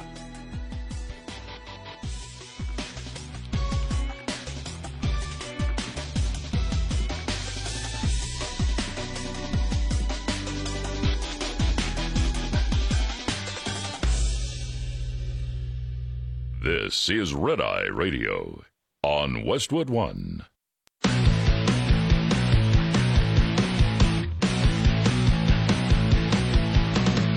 Now, it's Red Eye Radio. Gary McNamara and Eric Harley talk about everything from politics to social issues and news of the day. Whether you're up late or you're just starting your day, welcome to the show. From the Uniden America Studios, this is Red Eye Radio. All across America and around the planet, he's Eric Harley and I'm Gary McNamara. Good morning. Welcome. Thank you for being here. Well, no sports stuff, huh? Football's over, so no Taylor Swift stuff. Nah. We wish Grandma Gaga well. Yeah. She's doing okay. I heard she fell on stage. What's going to happen at that age? You know, Yes, so we just we hope Grandma Gaga's doing okay. Then, in case you don't we don't want her to fall. Remember when she actually spent an entire award show performance on the ground? The MTV Awards show, like a virgin, and she was laying down on the ground and the whole thing. It was iconic. It was really her her first big news making event, and now she falls down. Well, it's just because she's old, you know. Hi, I'm Madonna for the clapper. Yeah. yeah. Yeah, be careful. Yeah, um cuz cuz that could be a totally different product. I, don't, I don't even know what it might or might not do, but that might be an endorsement to shy away from. If you're her, Yeah, so you figured out uh, Grandma Gaga is Madonna. We've called her Grandma Gaga for well since Lady Gaga got popular. yeah. wonder if Madonna's ticked off. You know, dang, Pink and, and Taylor Now Swift. these kids, now these kids these days, with their, they call that music? like a virgin. That's music. Okay. Get up off the floor, would you? it's, it's, it's not pretty. It wasn't then, and it's not now.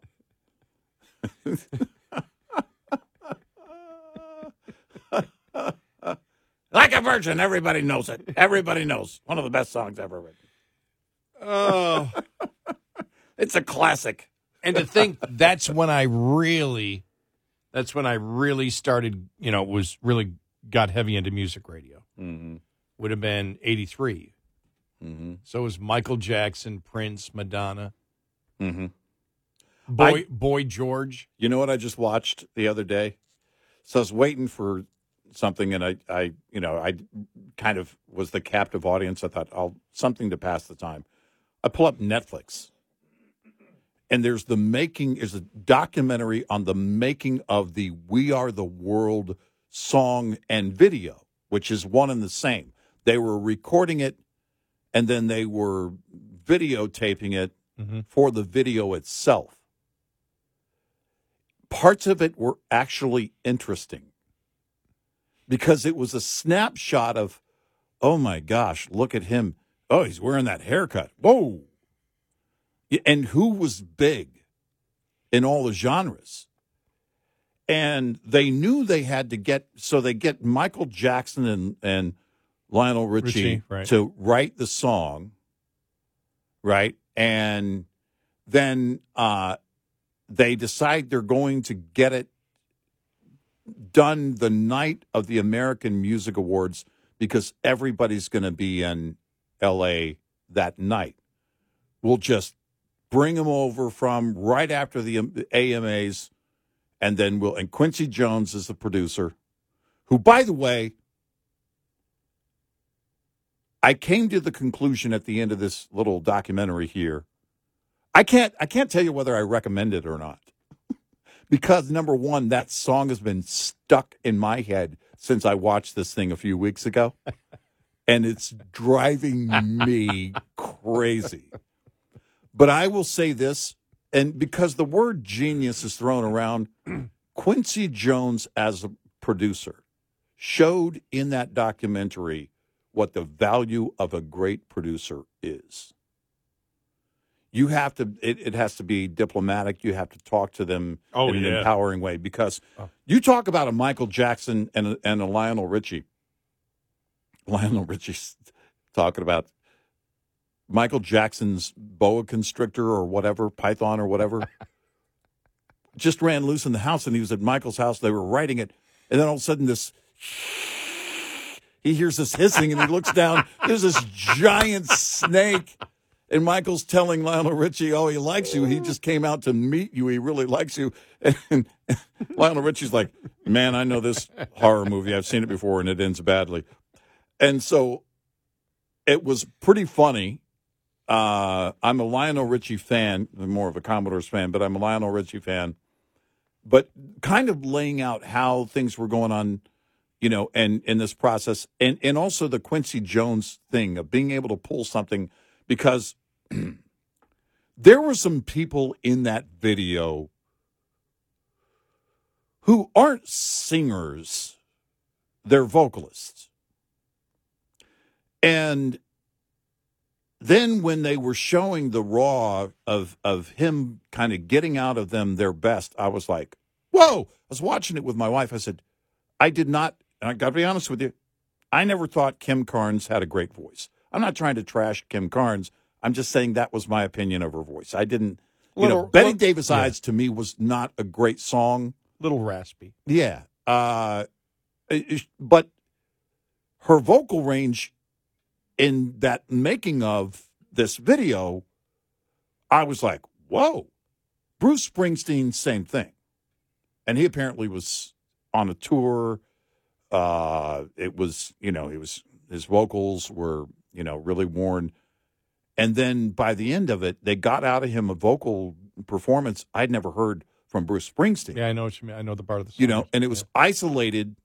And when they isolated it, it was even more impressive because the song itself kind of buries everybody in. Mm-hmm. Well, then you get to Bob Dylan, And- mm-hmm. which rendered laughter from our control room. Because here's the here's the thing, and probably a lot of people in the audience.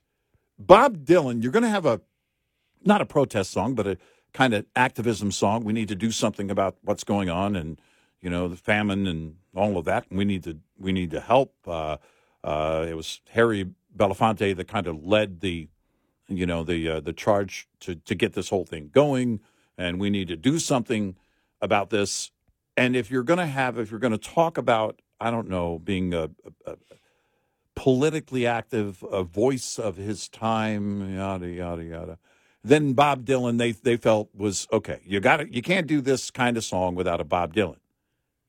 Except you've got some vocalists in there, and then you've got some singers in there, and you also have Bob Dylan. And I forget who it was that said it. It wasn't Quincy Jones, but but but somebody made the comment in the video that, well, he he doesn't have the same vocal range that other singers in there have, and you know, blah blah. And then, according to Lionel Richie, Al Jarreau was drinking too much wine. that was. It's on the. It's on the thing. It- Well, I want to watch this now. no, no, I- it's, I no. wanna it watch it became it, became funny, Yeah. and Lionel Richie helped make it funny. I mean, he because he's kind of sitting there being interviewed. Uh, Kenny Loggins also was being interviewed. There were only a handful of them that were, you know, actually being interviewed separately for this. But Lionel Richie really is kind of the lead in lining all, all that out and, and how it went down. But he's talking about Al Jarreau was drinking and wanted to celebrate basically the whole night uh, even before they were done. And then all of a sudden, you see Al Jarreau and Quincy Jones working with Bob Dylan over in the corner, trying to get the Bob Dylan out of Bob Dylan in the performance. And Al Jarreau is doing a bad Bob Dylan to Bob Dylan. I'm thinking, oh my gosh, this is because Al Jarreau's going, just do the, uh, we are the world, we are, the, and I'm like, stop. It's painful. This is painful. And it's That you know- impression was great. Oh my! And you know, and that's the thing is that We that's, are the world. We are the world. There's a choice to make, and you're just kind of lobbing these words out. How do you fit this in? Well, no, that's it. Where do we put it? You're right. Now I realize what a great producer Quincy Jones No. was because he made it work. Well, no, it, genius in bringing it all together, and Yeah. I'm really not. I, I mean, it's in pulling everything out of everybody. It's funny Mm-hmm. because uh, Waylon Jennings was supposed to be in it, and he actually was there. And then they they got into they wanted to do some of the video, some of the song in another language, eh, which was Stevie Wonder's idea, saying, "Look, we could probably." You know, go. This could, you know, potentially be even bigger internationally. Maybe we. Uh, I think the language was Swahili, and then someone pointed out later after they'd worked on it, well, that that doesn't apply because that language isn't even spoken uh, in in the areas where we're looking to benefit. Oh, the you know fam- where the okay. where the money is right. is going to go, and so but it's like then they wanted all these people to all of a sudden learn Swahili and sing Swahili, and at some point again, uh, I forget who was standing next to uh, Waylon Jennings, and he goes, "Well, I, I don't think I see good old boys aren't good at learning new languages or something like that." And he just, I'm out of here. And he just walked out. He's just gone, you know, and so it's. I mean, it was such a. It was like watching a Simpsons episode. Really, that's what it was. Is that is uh, uh Netflix? Netflix. Okay, all right. Yeah, and it, it's it's just one of those. And and I had seen the the thumbnail come up, and it was like, eh, eh, I don't know about that. And it was like, okay, you know what? I'm game. It's one of those kind of dare moves. It's like you're daring yourself. How long would you get through it? Well, I truth be told, I watched the first half alone, and then I told my wife, I was like, yeah, it was kind of weird. And then when we watched the second half, it all came together and it was actually overall, in my opinion, or at least to me, pretty funny. You know, you reminded me when you said Lionel Richie that I did here in, in the last month. I watched the uh, Kenny Rogers documentary, Mm. or not? Ken, yeah, Kenny Rogers Yeah, documentary, right. And It was also in that song, "We Are the World." Yes, Yeah, so- and yeah. and uh, you know, I I didn't know that all the great hits that Lionel Richie had after the Commodores, Mhm. he wrote at Kenny Rogers' house. Yeah. He lived in. Kenny Rogers' guest house. Yeah. Kenny Rogers invited him. I'm thinking, well, he wasn't poor. Right. He came out of the Commodores. They had massive hits. Oh, yeah, yeah, Doing a yeah. solo career. huge. Did he did he pay rent or did he just say, "Come on, move Yeah. into my move into my house"?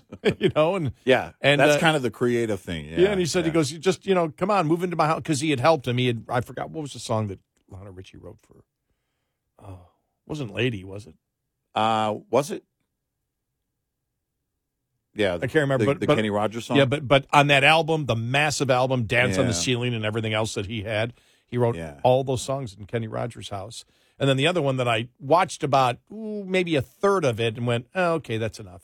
Uh, Mm. And and maybe I'll go back and watch it. Was Dave Grohl on on uh, the vans that all early bands went in?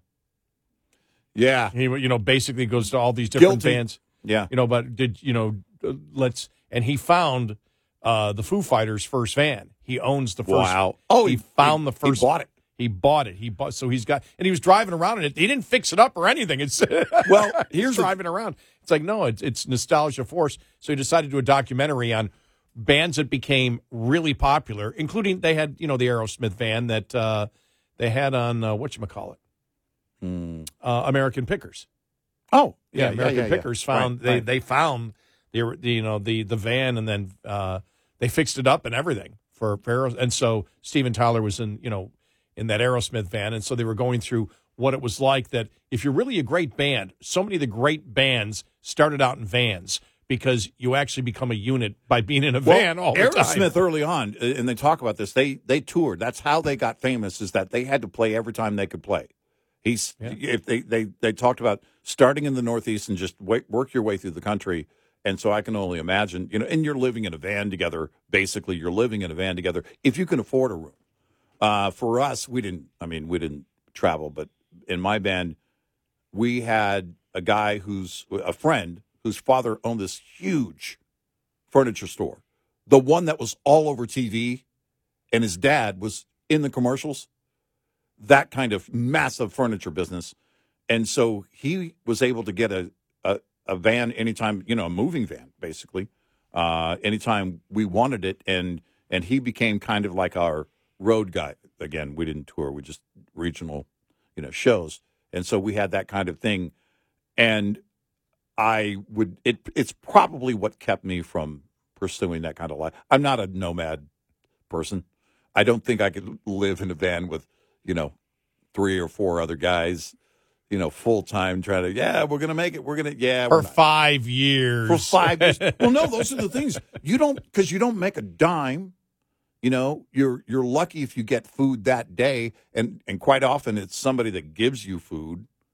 You know, and it's like, no, no. I mean, the guys in all the massive bands talk about this out in L.A. It was a thing. Now Kansas had a Kansas I think started out with a bus. They had that bus, had Yeah. bus. Right. and they talked about the fact that uh, they each got one dollar a day. Yeah. That was basically their pay in Kansas, and this is before they they hit it big. Before Right. they, you know, before they actually started go, going out on tour. Once the first album came out, Yeah. Yeah. then they were doing better. But they were one dollar a day, Yeah. Right. and even after they made it big, they weren't getting because not made it big, but they had you know they were they were moving up more in the prog rock area before before Leftoverture came out and they went Well, you know through the roof. Your record label chargebacks. You know, well, Yeah. we paid for this on the road. We paid for this. Now you owe us this. So you could come out owing money at the end of a tour. Goo Goo Dolls. Goo Yeah. Dolls had two of the most massive hits. Though I think the one song, I forgot which one it was, the soft stuff one. Yeah. Soft stuff's what made it for them. Uh, and it was like the most played record for like a year and a half. Right. And they owed money at the end of it all. And after all of it, they Yeah. they just said screw it. Yeah. TLC, uh, uh, uh, the uh, the girl group TLC said the same thing. We ended up owing millions of dollars after our tour. You know, because they all the chargebacks. It's crazy. yeah. No thanks. I'd live I'd live in a guys, the basic minimum. Yeah. I'm keeping the cash. You're not getting it in chargebacks. Give me give me regular food. I'll go to McDonald's. I'm not going to lose all my money on the road. Right, right. Well, that's kind of the way the Foo Fighters went. We're going to keep all of our our music rights. We're going to keep all of these things so that we own them. You know, and and that was, was certainly a smart move. 86690 Red Eye. We'll be right back with more Red Eye Radio with Eric Harley and Gary McNamara.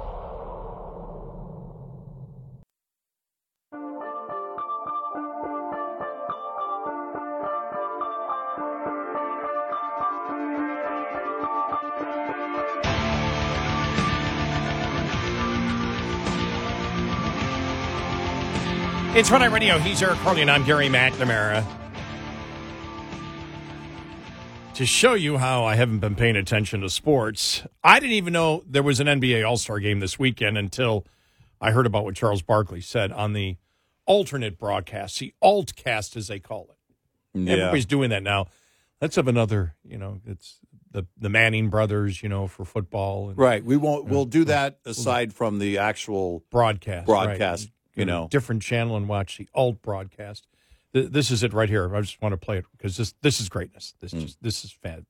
wonderful. Uh, you know, hey, the hey. 17 degrees. hey, hey, hey, hey, Reggie. Yes. If you had a if you had a chance of being cold or being around a bunch of homeless crooks in San Francisco, when you oh, that's crazy. Oh, no. You're not welcome. They're not letting you in. You're not welcome. Say, say, We say- love San Francisco. no, we don't.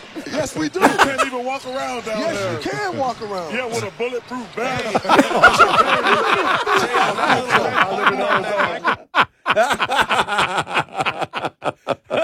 I need to watch more of the old broadcast on the Oh, NBA. That was funny.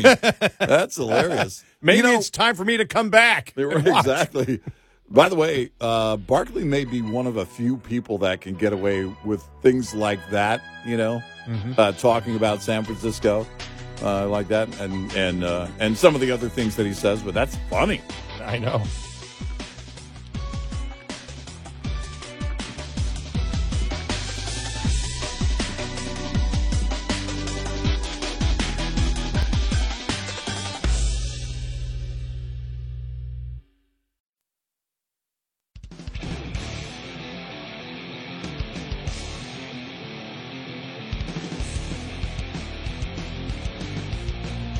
Eight six six ninety Red Eye. Now's your chance to be the caller.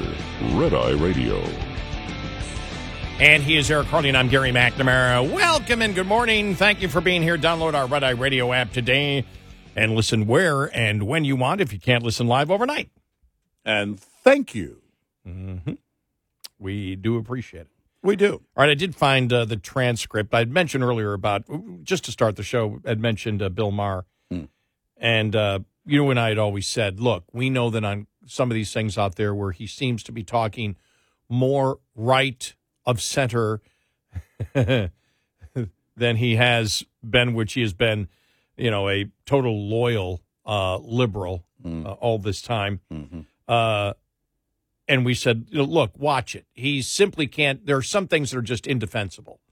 Yeah. You know, for example, I was I was uh, reading the article. It was from the UK where this woman had season tickets to a soccer club. They call it football, but it's not football. No. Uh, and that'll be the biggest number of complaints I get this week. Yes, it is. Um, and uh, this woman season tickets, and she went on social media talking about the transgender movement and said a transgender woman is not a woman. Season tickets taken away, banned for another two years after this.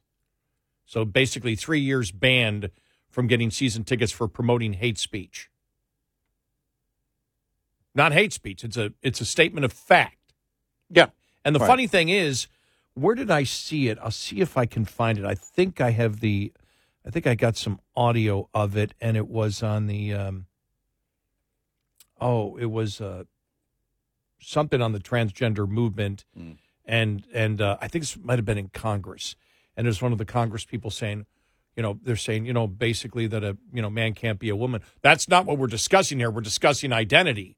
No, you're not. They No. can never tell the truth on it because if you're simply discussing identity, and you and you say we want to recognize that this person thinks this way, and we're legitimizing the thought. Yeah, but that's tough even to say because how can you le- legitimize the thought and not the argument? Right. Because the argument that the transgender movement is making is that you are a biological woman, and if it was simply identity, and you didn't, you weren't moving further, you would not have any. There would be no attempt to have biological men play against biological women. Right. But see, on that issue, they can't tell you the truth. Right.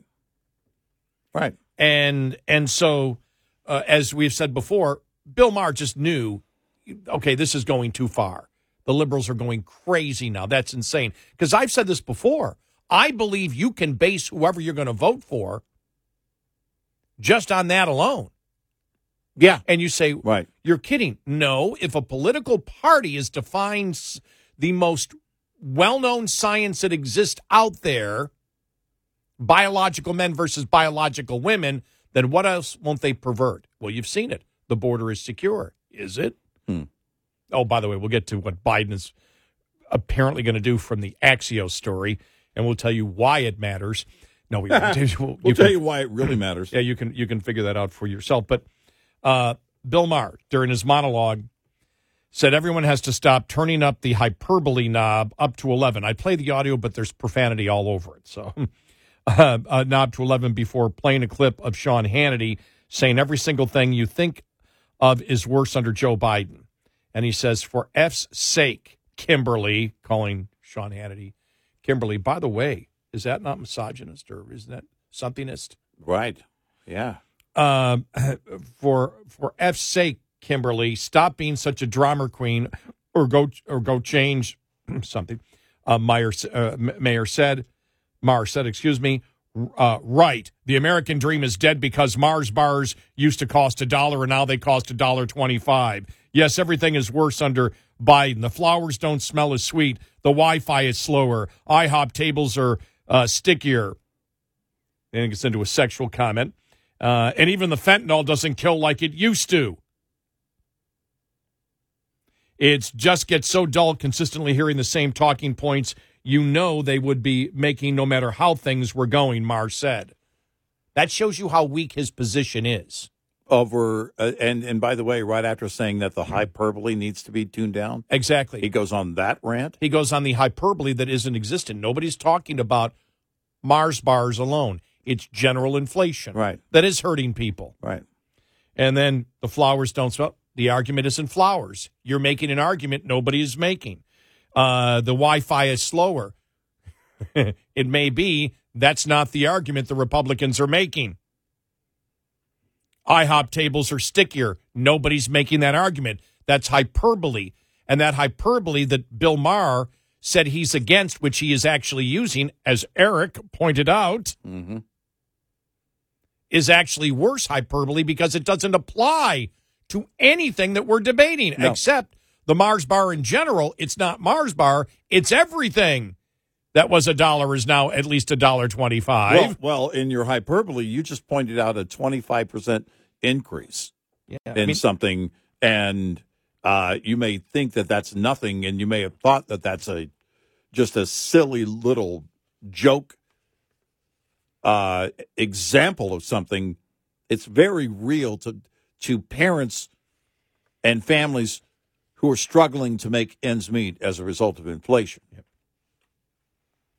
Because I would sit there and simply say, okay, inflation. Yeah, but people have jobs. Yeah, but you have to under, don't you understand how that's worse? Because if there's a recession, 90% of the people are still working and prices are probably down.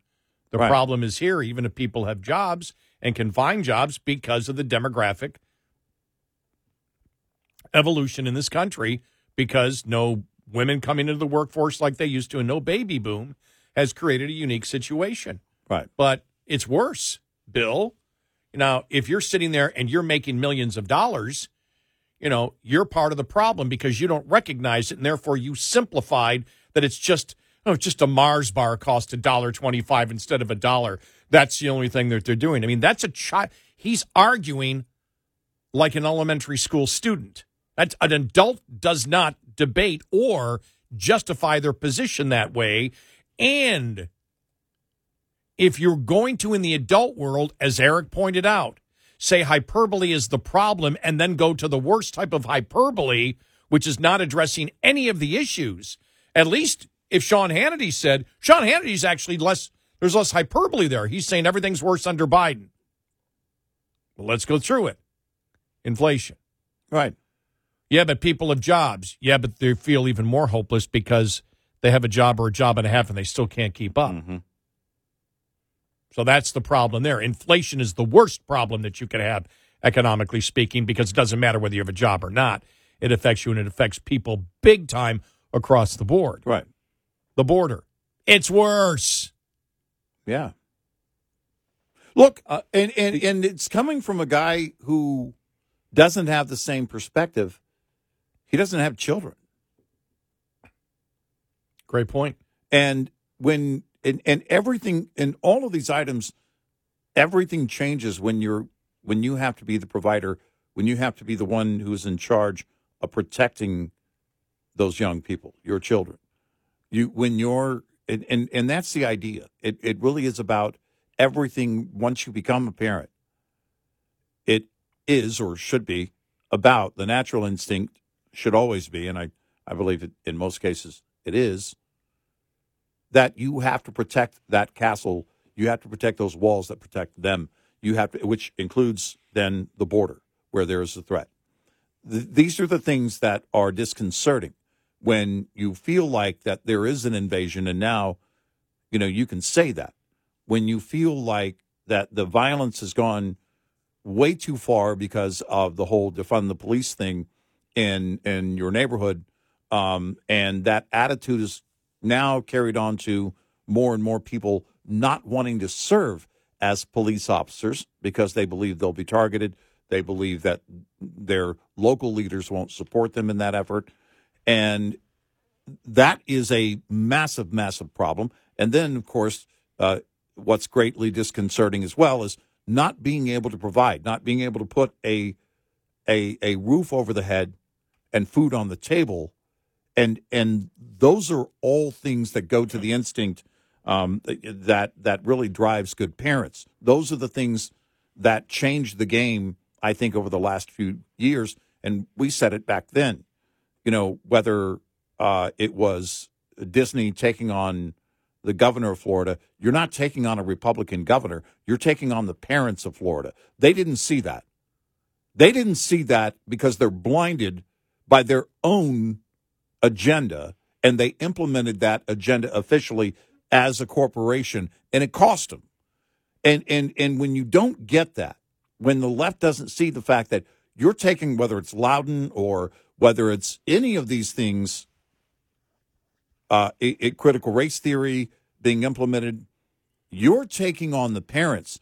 And that's where it starts to blur the political lines because the parents, some of those parents may have voted for the left and Democrats in the past, but will not, absolutely will not cross that line.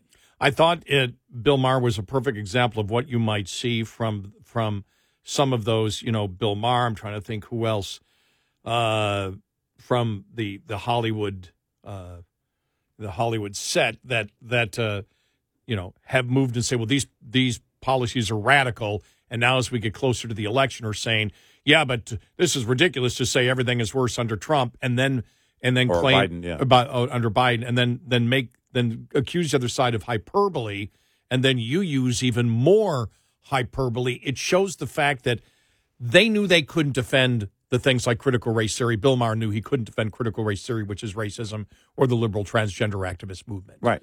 As we've said before, because if you want to talk about how things are worse under Biden, the Democratic Party is more racist than they have been, you know, I think, uh, uh, post the uh, Civil Rights Amendment.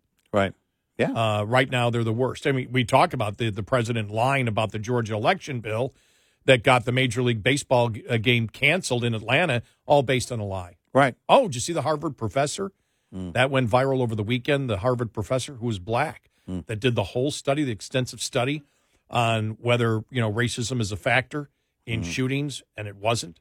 Mm. And he said the death threats and the things that he got, he goes because he expected. He goes, I'm a researcher. I expected a different result. I expected that racism would be a, a factor in the shootings. All of our research and our extensive research found it wasn't. Right. He said, I wasn't happy with the results because I thought it would come out the other way. He said, but we checked it and we rechecked it. And he said, my God, we just got pounded on it. And and I'm so glad that things like people like that come out and say it because we said it in the summer of 2020 and we were standing alone. And we said Black Lives Matter, the NBA, the NFL, everybody's lying about what's going on. And we got pushback. Oh, there was. I mean, it was going for a while there. It seemed like everything was going one direction. Yep. And and you better start talking the talk. And and and that's the problem. it it quickly came back to haunt those that jumped in. It quickly came back as a massive failure, and then you know the fraud that was committed there. My gosh, we can sit and, and talk about that. But you you know you brought up the liberal transgender movement, something else that's greatly disconcerting to parents because we're talking about not just their daughters being able to play on a team, but their daughters being able to feel safe in a restroom. But just an example right there that Bill Maher, who's gets you know gets snarky, yeah, and believes he has great arguments. What a horrible argument he made there! The worst. absolutely the worst argument you Defeated could his make. own argument on Yep. the hyperbole. I know. Wow, man. Eight six six ninety red eye. Coming up, more with Gary McNamara and Eric Harley. It's Red Eye Radio.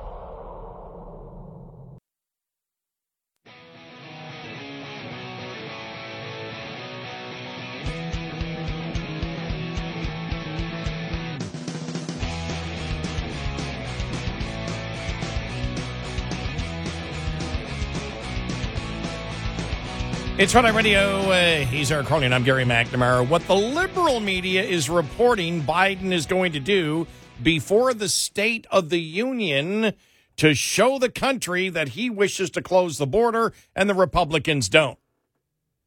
Really interesting article Yeah, here yeah. that uh, we will uh, that we will uh, get to. And where are we going on EVs and gasoline vehicles?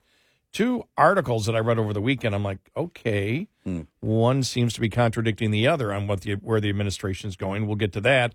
And no, here's the headline: No labels is pursuing other possible third party candidates. They are looking at several exceptional leaders after Joe Manchin has said he will not run, and Mitt Romney.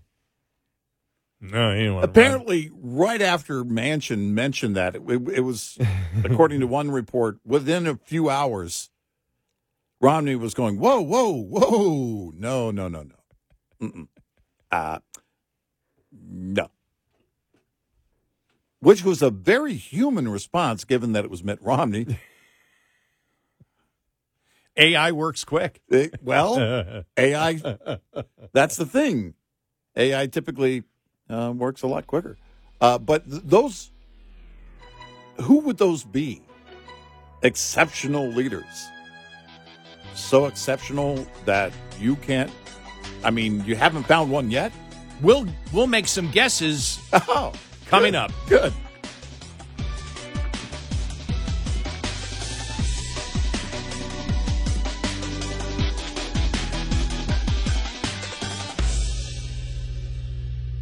This is Red Eye Radio on Westwood One.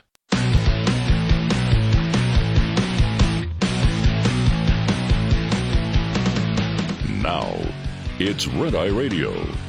Gary McNamara and Eric Harley talk about everything from politics to social issues and news of the day. Whether you're up late or you're just starting your day, welcome to the show.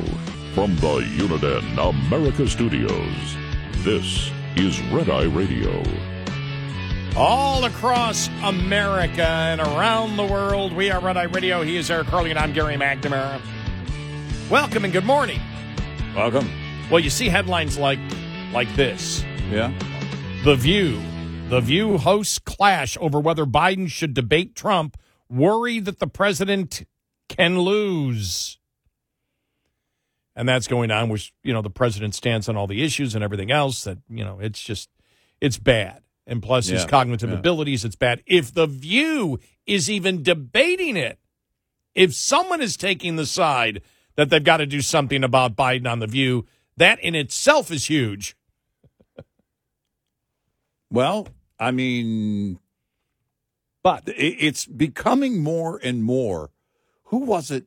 Uh, it was Nate Silver Yeah. over the weekend. Yeah, I saw that. Yeah. saying, look, there's a real possibility of Biden losing. And it seems the Democrats don't want to do anything about it.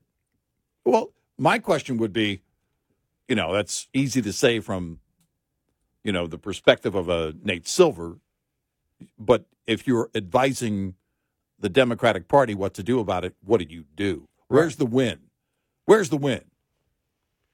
How Uh, do you? First of all, you got to get Biden to agree to step down, or you got to go on the whole Twenty Fifth Amendment thing, which is going to involve the vice president, and then you think, And the oh, cabinet. wait, And the cabinet. It's not- it's not going to happen. and and not you're gonna not, happen. and so then because then I bring up the vice president because then you expect her to go, I'm going to do all this, so then I can step aside too, because they don't want her either. Uh, here, the famed pollster Nate Silver said President Biden is heading for defeat, defeat in November due to his age and declining uh, job declining job performance, and the Democrats have no plan to fix the problems. Well, maybe they do. Yeah, maybe according to it. another article. Uh, Silver, founder and former editor in chief of the of 535 Statistics, 538 Statistics website, said that would it matter? Nobody would have known. I would have been corrected. Uh, said that while the incumbent president can still win, it will only be a result of polls being wrong or voters who look at the race differently when they have more time to focus on it. Biden is probably a below plate replacement level candidate at this point because Americans have put a, a lot of extremely rational concerns about the prospect of a commander in chief who would be 86 years old by the end of his second term. Uh, he wrote, It is entirely reasonable to see that alone as disqualifying. Now, is the White House planning to do something about it? According to Axios, yes. Are you ready? All right. And this would be at the State of the Union address, which would be the Great Reset. Quote this from the article, Axios. Yeah. Biden, oh, um, why it matters for everything that we just said. Axios always puts out the Because why this because matters. yeah yeah. Biden has considered an executive order that would dramatically reduce the record flow of migrants into the Southwest. This could even happen in the two weeks before the address, allowing Biden to say he took action while Republicans just talk about the border. So let's put this into perspective. Mm-hmm. Biden caused this problem by reversing the Trump rules on the border. That's why this happened. He did it by reversing it and when campaigning, telling migrants that they need to cro- come across the border, telling illegal immigrants they need to come across the border. Yep. Biden caused it when it got out of control early on in 2021. By the time we got to the summer of 2021, my gosh, we got to April and May of 2021 when there started to be a problem. Immediately, he put the blame on Donald Trump. Yep. All right. That's what happened. Yep. It's Trump's. The public didn't buy it. He's always got the blame for it. So then we come to a Senate bill where you had a minority of Republican senators who wished to fund Ukraine go along with a horrible bill that still would have had no enforcement power on the president to do anything. So the Republicans rightfully rejected it. Uh, and during that time, Biden said, I have no ability to do anything more on the border. Right. I have done everything. Only Congress can change it. And now the story is out from a liberal media outlet that Biden is going to use the executive order power that he has always had. In fact, the power that he used to create insanity at the border and record levels of people crossing the border. He now is going to, according to the Axios, considering using that power that he has always had and lied about having in order to make a political point, which is okay, see, I'm solving the problem, and the Republicans are only talking by doing what he has always had the power to do. He's actually, he will, by doing that, he will be admitting to the American public, I've been lying. I've always had the power. Yeah. Right. It's amazing. I mean, it's just, I read that and just went, wow. and they believe that because Democrats, they believe Democrats are idiots. No, they do. They they believe that Democrats are idiots, will buy anything. Yeah. And Democrats that are against what's been going on at the border and know that it's Biden's fault we'll still give him a pass when he attempts to blame Republicans. Well, you know, that's it. You know, when you look at this situation here, it is obvious. And we talked about hyperbole ear- earlier. And, and you know, because you said every Democrat listening knows it. Yes, I always say that. Because we don't think you're stupid. Right. It may be slightly, you know, a little bit of hyperbole mixed in there, but we don't believe you're stupid. We believe you're wrong, especially if you're still supporting this party. We believe you have a lack of facts on most issues that you're defend if you're defending the Democrats. Or you ignore the facts in order You- to, you know, if, you know, reshape right. the facts, whatever, in order to fit your narrative, because that's way, you know, I, I don't know how you get the win. It's it's hard to know, but but we don't believe you're stupid. They count on you being stupid, and it, it, it's not just this administration; it's former administrations on the left, and and we go back to uh, Gruber and the whole, you know, who was one of the chief architects of Obamacare, the stupid American voter. Yeah. And that's what they believe because keep in mind with Obamacare, they're they weren't worried about Republicans. Republicans were not going to be on board. They knew they weren't going to get a Republican vote on this. It was about Democrats. And they had to get out there and Obama had to campaign in order to get all the Democrats on board. And they do that by, getting the political pressure built. And that's what Gruber meant by that. We're going to design this thing because, you know, the stupid American voter. Well, what he was saying is the stupid Democrats, rank and file Democrats who support us. And and what would happen if he did this and decided I'm going to shut down the border? Uh, we all know if reelected, then would reverse it again. This would only be to win votes, and this Right. is this is again where the Democrats spit in the face of even the people that support them, because the people that support them, the vast majority of Americans, look at what's going on at the border and think it's horrible, Right. and they blame Biden for it because Biden should be blamed for it. Because if he does what he says he's going to, what Axios says he might do here, which is reverse and go back to Trump era policies that he reversed, Right. then he's going to say, "See, I solved the problem. I solved the problem why what, that I created while the Republicans did nothing." That's going to be the argument. Yeah. Now that is you may view that as sophisticated manipulation. Okay, he caused the problem. Then after he caused the problem, he blamed the opposition. The public didn't buy it. Hmm. And then this continued and it got worse and worse and worse and worse. And then the Ukraine funding and Israel funding got in the way, and that became a sense of urgency, which was tied into the border bill. So you had a minority of Republicans that went along with it. But as we clearly found out, it doesn't matter what you put in a bill. What is the enforcement mechanism to force Biden to do what he needs to do? Right. Biden said over and over again, I don't have the authority to do anything. I've done everything. Republicans must give me authority to do it.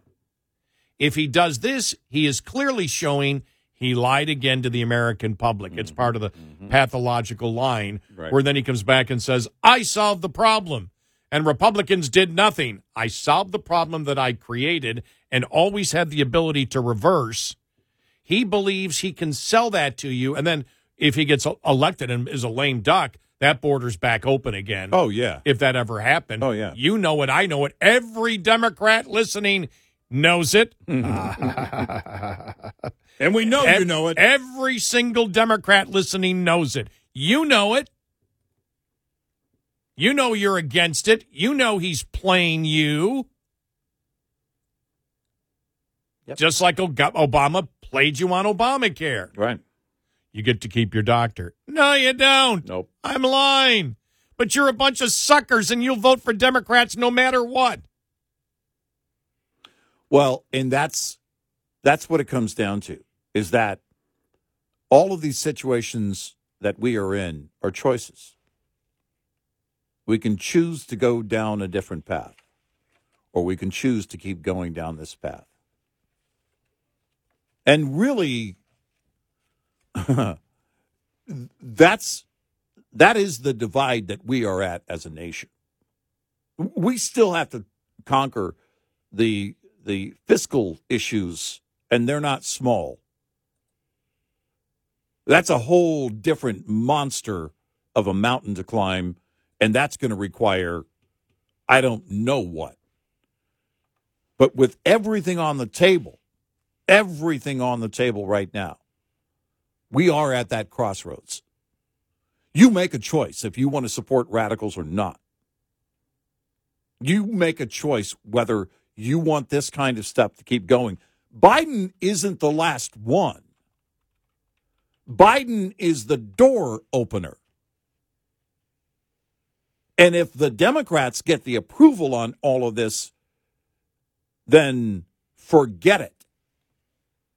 And I firmly believe that a lot of this stuff can't be reversed once that is once those floodgates are permanently okayed by the American people. If that's how you vote, that's what you're going to get and they believe, well, we won. We are going to keep doing this and more. So the next Democrat, whoever that's going to be, that gets in the White House or those that are on Capitol Hill when they gain control, and they will again at some point, will take it even further.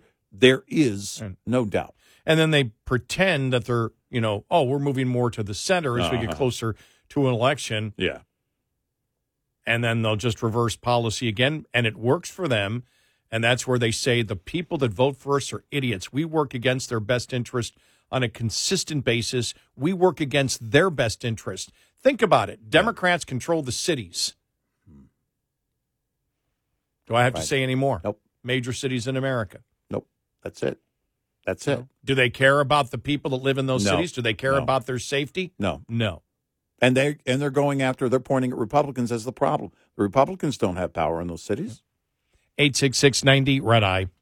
Brought to you by Hot Shot Secret. Hi, I'm Jen Loomis, a transport safety expert at JJ Keller, and I'm here to share a tip on speed and space management. When driving, you need to manage the space around your vehicle so that there's enough space to allow you to adjust when traffic conditions change. The space ahead of your vehicle is the most important and one of the easiest to monitor and adjust as needed. One rule of thumb is to allow at least one second for each 10 feet of vehicle length at speeds below 40 miles per hour. At greater speeds, add an additional second. It's impossible to keep other drivers from tailgating you, but there are some things you can do to make it safer, such as increasing your following distance, avoiding quick lane changes, and slowing down. There are also several things you should do to ensure that there is plenty of space between the side of your vehicle and other vehicles. Don't hug the center line, avoid hugging the right side of the road, and avoid traveling alongside other vehicles in strong winds, especially crosswinds. This tip was brought to you by JJ Keller and Associates. Visit us at jjkeller.com. Lines open for your calls. 866 90 Red Eye on Red Eye Radio.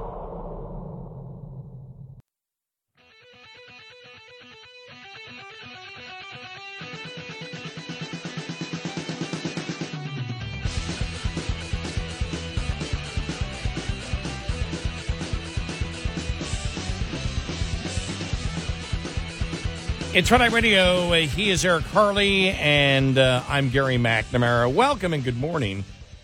Uh, so uh, the uh, apparently the No Labels is pursuing No Labels Party pursuing other possible third party candidates after the Manchin decision not to run for president. You know, the that announcement, non-announcement the other day, it was so Joe Manchin. Well, I don't know. I mean, I might run. I mean, you know, I mean, I might not. I mean, you know, you never know, you know. And it might be, you know, Mitt Romney, maybe. I mean, I don't know, you know. You never know, you know. It was so Joe Manchin. It was like the next day he pulled out. Well, yeah, The next day. And then we learned when he did, when he did, when he was, he he might be in, and the next day he's not in. And during that, there were stories that were, you know, demonstrating that Mitt Romney was clearly not on board from the beginning. But where do you go? The No Labels Party is asking candidates to listen, get up there, but don't don't say anything. Actually, if there were anyone that were cut out for the No Labels Party, it would be Joe Manchin. Don't represent anything. Kind of pretend like and talk like you might one day have an opinion on something or stand for something, but don't actually take a stance. Story says No Labels is still pursuing several exceptional leaders really? for a potential presidential ticket after Senator Joe Manchin announced he will not run for the White House. Now that Manchin did that, I still have to ask the question. Hmm. I don't think it's who they want, but with Nikki Haley staying in, why? Are, are you saying uh, so? Does- what would be the uh, any other reason why she would stay in? Right. And and my my and I think we brought this up last week. Is she staying in? Does she think she has a shot at no labels president or vice president? Because remember, what no labels wants to do, if Nikki Haley is running for president, the vice president needs to be a Democrat. Yeah. Right. Who's that Democrat?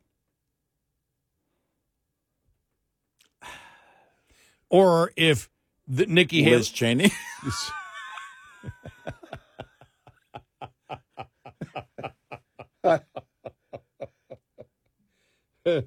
Seriously, who's the Democrat?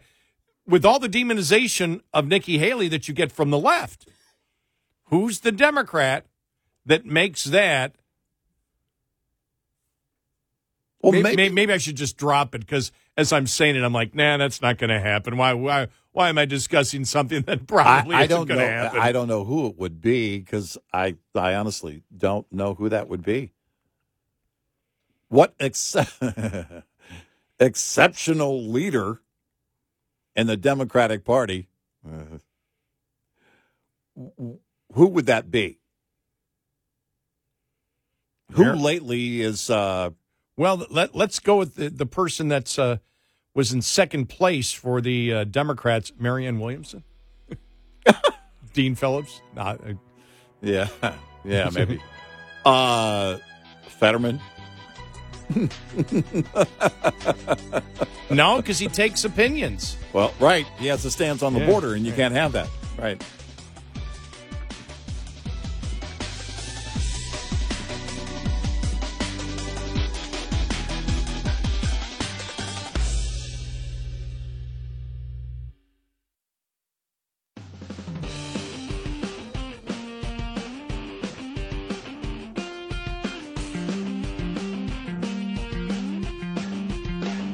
Listening to Red Eye Radio from the Uniden America Studios.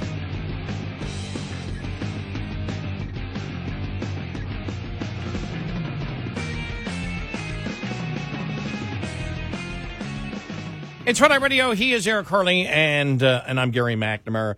You know, really, seriously, the cowardice of the No Labels Party. Come on, you know, you and I talk about how one of the the the biggest problem in this country, when you look at it politically, is not just the politicians lie to you, uh, but the the fact that people accept the lies if it fits their narrative. Yeah. Right. And we've never done that. I mean, what, one of the one of the things we see is if uh, somebody agrees with us but is nuts on other issues, we usually don't quote them.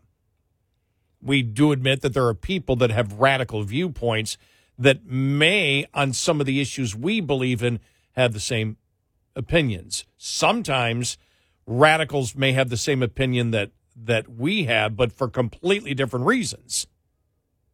And that's why it's important to go through uh, you know, the minutia of everything that you believe and why you believe it. Because Yeah, then yeah, right. then you can't hang yourself out to dry from people that will take advantage if you're, you know, pretty vague on a particular issue. You don't want to give them any opening. Right. But with the no labels party here, the ultimate in BS. The, I mean, every time I hear somebody speak, I'm saying, stop BSing me. This entire thing. Well, we've we've got all this partisanship here, and if the partisanship would end, if everybody, we need somebody to bring every, everybody together. I'm hearing that now a lot. Who's going to bring us together? Right. Nobody. I'm not looking for anybody to bring us together. I'm looking for uh, issues to be handled, but it goes back to what we said earlier. It requires changing of hearts and minds, millions of people doing that. We have to decide as a nation, we're not going to tolerate all of this extreme behavior, this radical behavior that's been going on from the left. I would love for the Republican Party to get their messaging together. I would love for them to be able to get the, and, and I think there's a lot of great things that they have done. But at the end of it all, that change that comes about that we're looking for is going to have to be brought on after people change their hearts and minds. And I can't tell you if that's going to happen.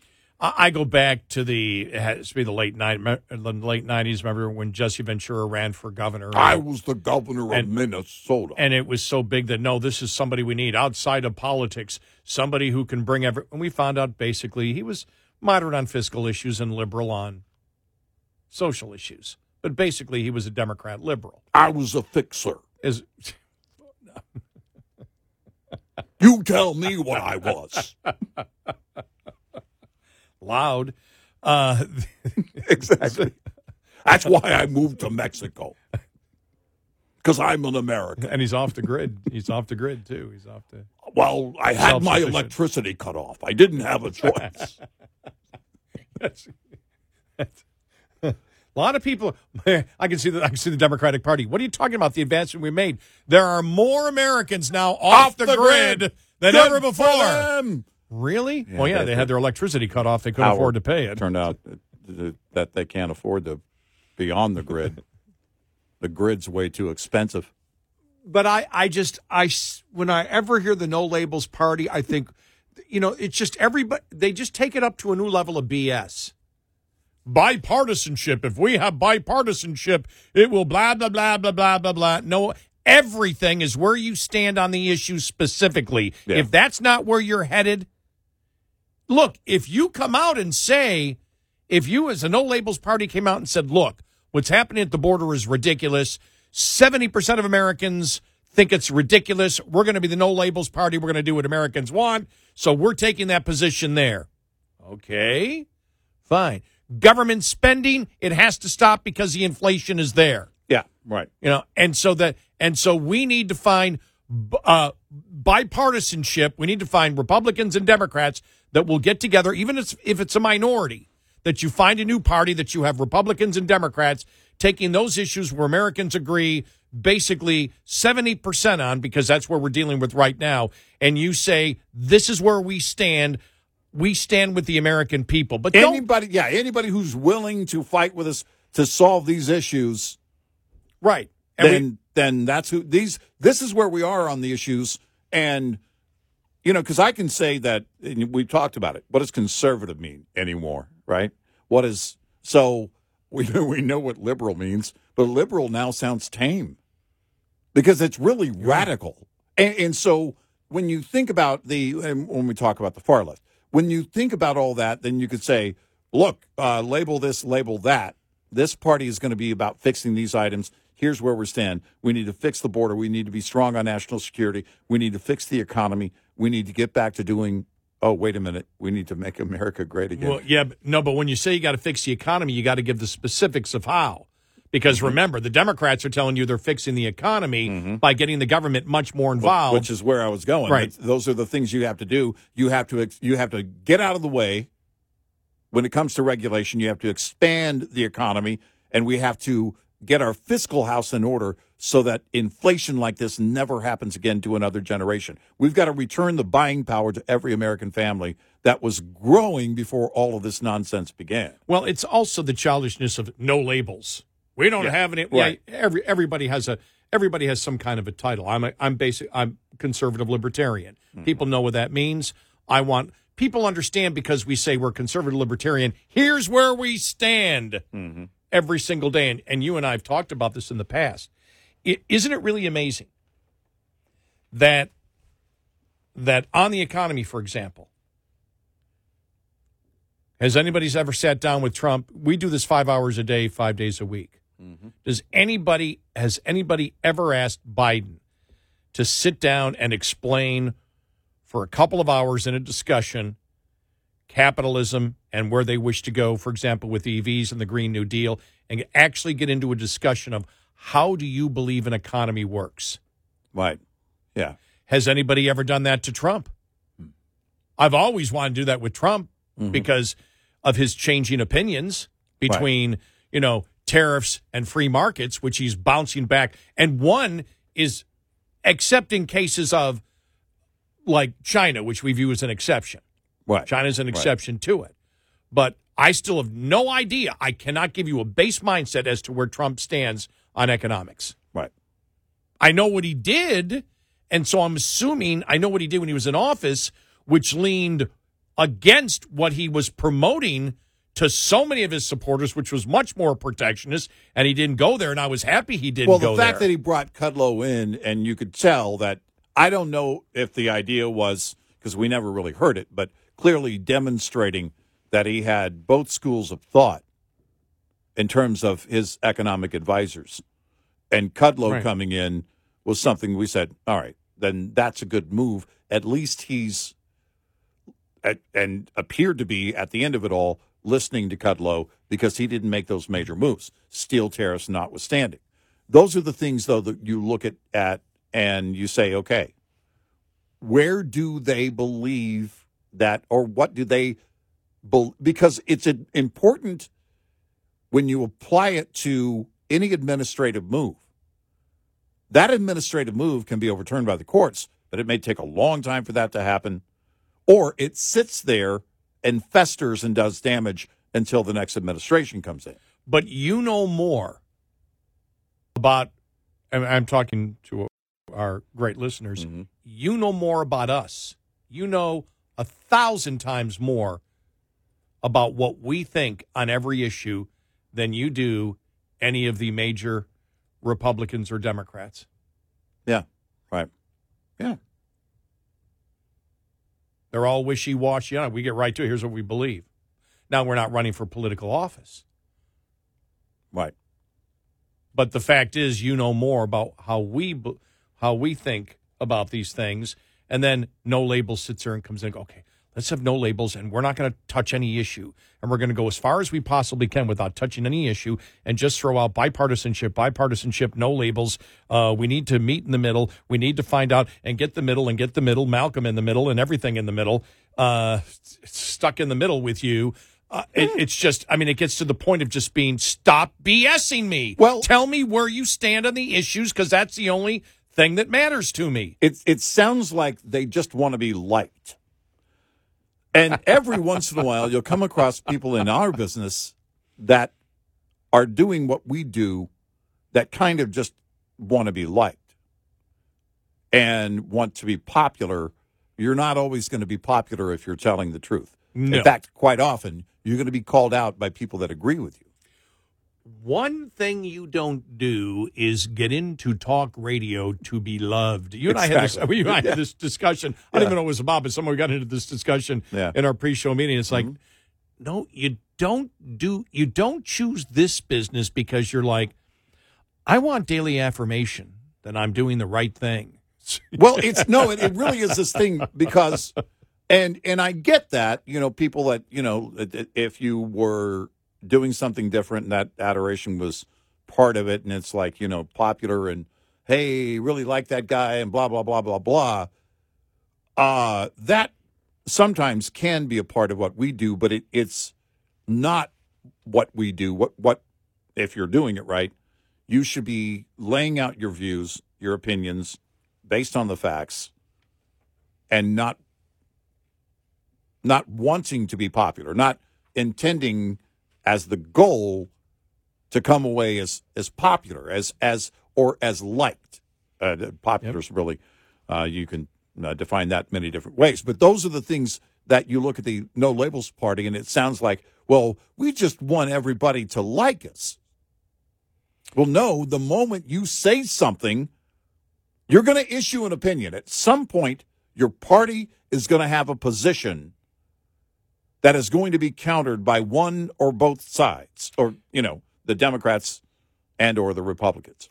Here it is. Here, uh, this is from the co-chair of the No Labels Party. In the next couple of weeks or more, we'll probably make an announcement uh, whether or not we will give the ballot access to a unity ticket. A unity ticket means a Republican and a Democrat. Doesn't necessarily mean the Republican would be the uh, would be the president candidate. As we saw here, it was supposed to be the last thing we heard was Manchin or Manchin, and then Mitt Romney as his vice president. Now we know that's that's not going to happen, and Manchin isn't going to run. Uh, a unity ticket means a Republican and a Democrat. The group has said it is likely to make a determination on whether it will push a unity presidential ticket around Super Tuesday and has promised it would not act as a spoiler to help either President Joe Biden or former President Donald Trump, the Democratic and Republican nominees. So we're not going to tell you where we're standing on anything because then that makes people upset at us, and we want a unity ticket here. Uh, we don't really know where we stand on the issues yet. We still don't know after what being around for a year and a half, I think Yeah, roughly a year and, and a half. Yeah. And our goal is not to act as a spoiler to Biden or Trump. Well, if you're a unity ticket, you're if you're a public, a, a, you're a political party, you're going to affect the election in some way, especially if you're talking about the differences in the candidates normally is plus or minus five points, and you're getting involved. Whoever you pick is going to affect affect the election somehow. Or is your goal simply to say, we our goal as a unity ticket is to take the exact amount of percentage away from Donald Trump as we do Joe Biden. Right. Nothing has a point for no labels. Exactly. And they seem to be proud of it. Exactly. Jeez. Which is why they can't find a candidate. And really, I think they're camping out, waiting on the whole Nikki Haley thing. I th- I know for sure, and the word is out that they've already talked to her. But there's no doubt they want her. I mean, absolutely would take her, knowing how well she polled with independents in a couple of states. You know, they it doesn't matter really. It's anybody with any name is who they want. And she has such, I, I can see their explanation. And she has just a huge number of independents that love her. And that's what we're about. Uh huh. Well, all right, who's the vice president, hypothetically? then, Exactly. For Haley. Right. Who would that be? It's got to be a Democrat. Right. Who's it going to be? Well, they're picking a moderate Democrat. It would be Adam Schiff. yeah, exactly. 866 90 Red Eye. Get in touch with Red Eye Radio toll free at 866 90 Red Eye.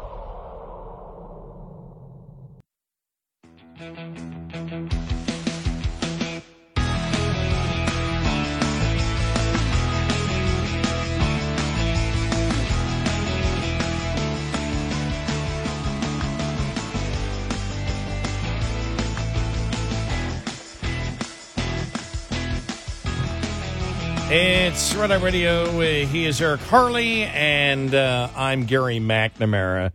So yeah, I just the the whole no labels thing. Every time it's just like, you know, it's like it's like make a decision, will you? No, that's exactly Make what it- it's like. Could Yeah. you finally make a decision? Well, but and, and, and they can't because they want, again, all they care about really is being liked. They want people's votes, but they think they're going to get by with, listen, we're not going to, uh, we're not taking a position. We're not going to go too far one way or the other. You've got to make a decision because the radicals will call you out. they've been they've been the porridge party. You Yeah. know, uh, not too hot, not, too, cold. Could you make it just right? Just for right. you? Yeah, sorry, Goldilocks. Doesn't work that way.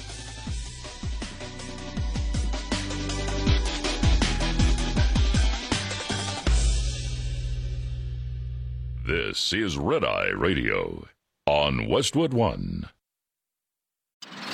Hey guys, welcome to the Candy Valentino Show. I'm Candy Valentino. I was a founder before I could legally order a drink, and for more than two and a half decades, I've built, scaled, acquired, and exited multiple businesses in diverse industries. Now, my goal is to help you by sharing the knowledge that I've learned, the mistakes that I've made, and the wisdom that I've developed over my journey. Bi weekly episodes every Monday and Thursday. The Candy Valentino Show, wherever you listen.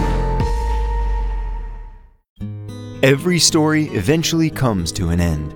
This June, hear the final episode of season two of the hit podcast series In the Red Clay, Durham. In the Red Clay tells the unbelievable true story of Billy Sunday Birt, the most dangerous man in Georgia history. In the podcast that people are calling riveting, incredibly moving, captivating, and addicting. Binge seasons 1 and 2 of In the Red Clay now, wherever you listen.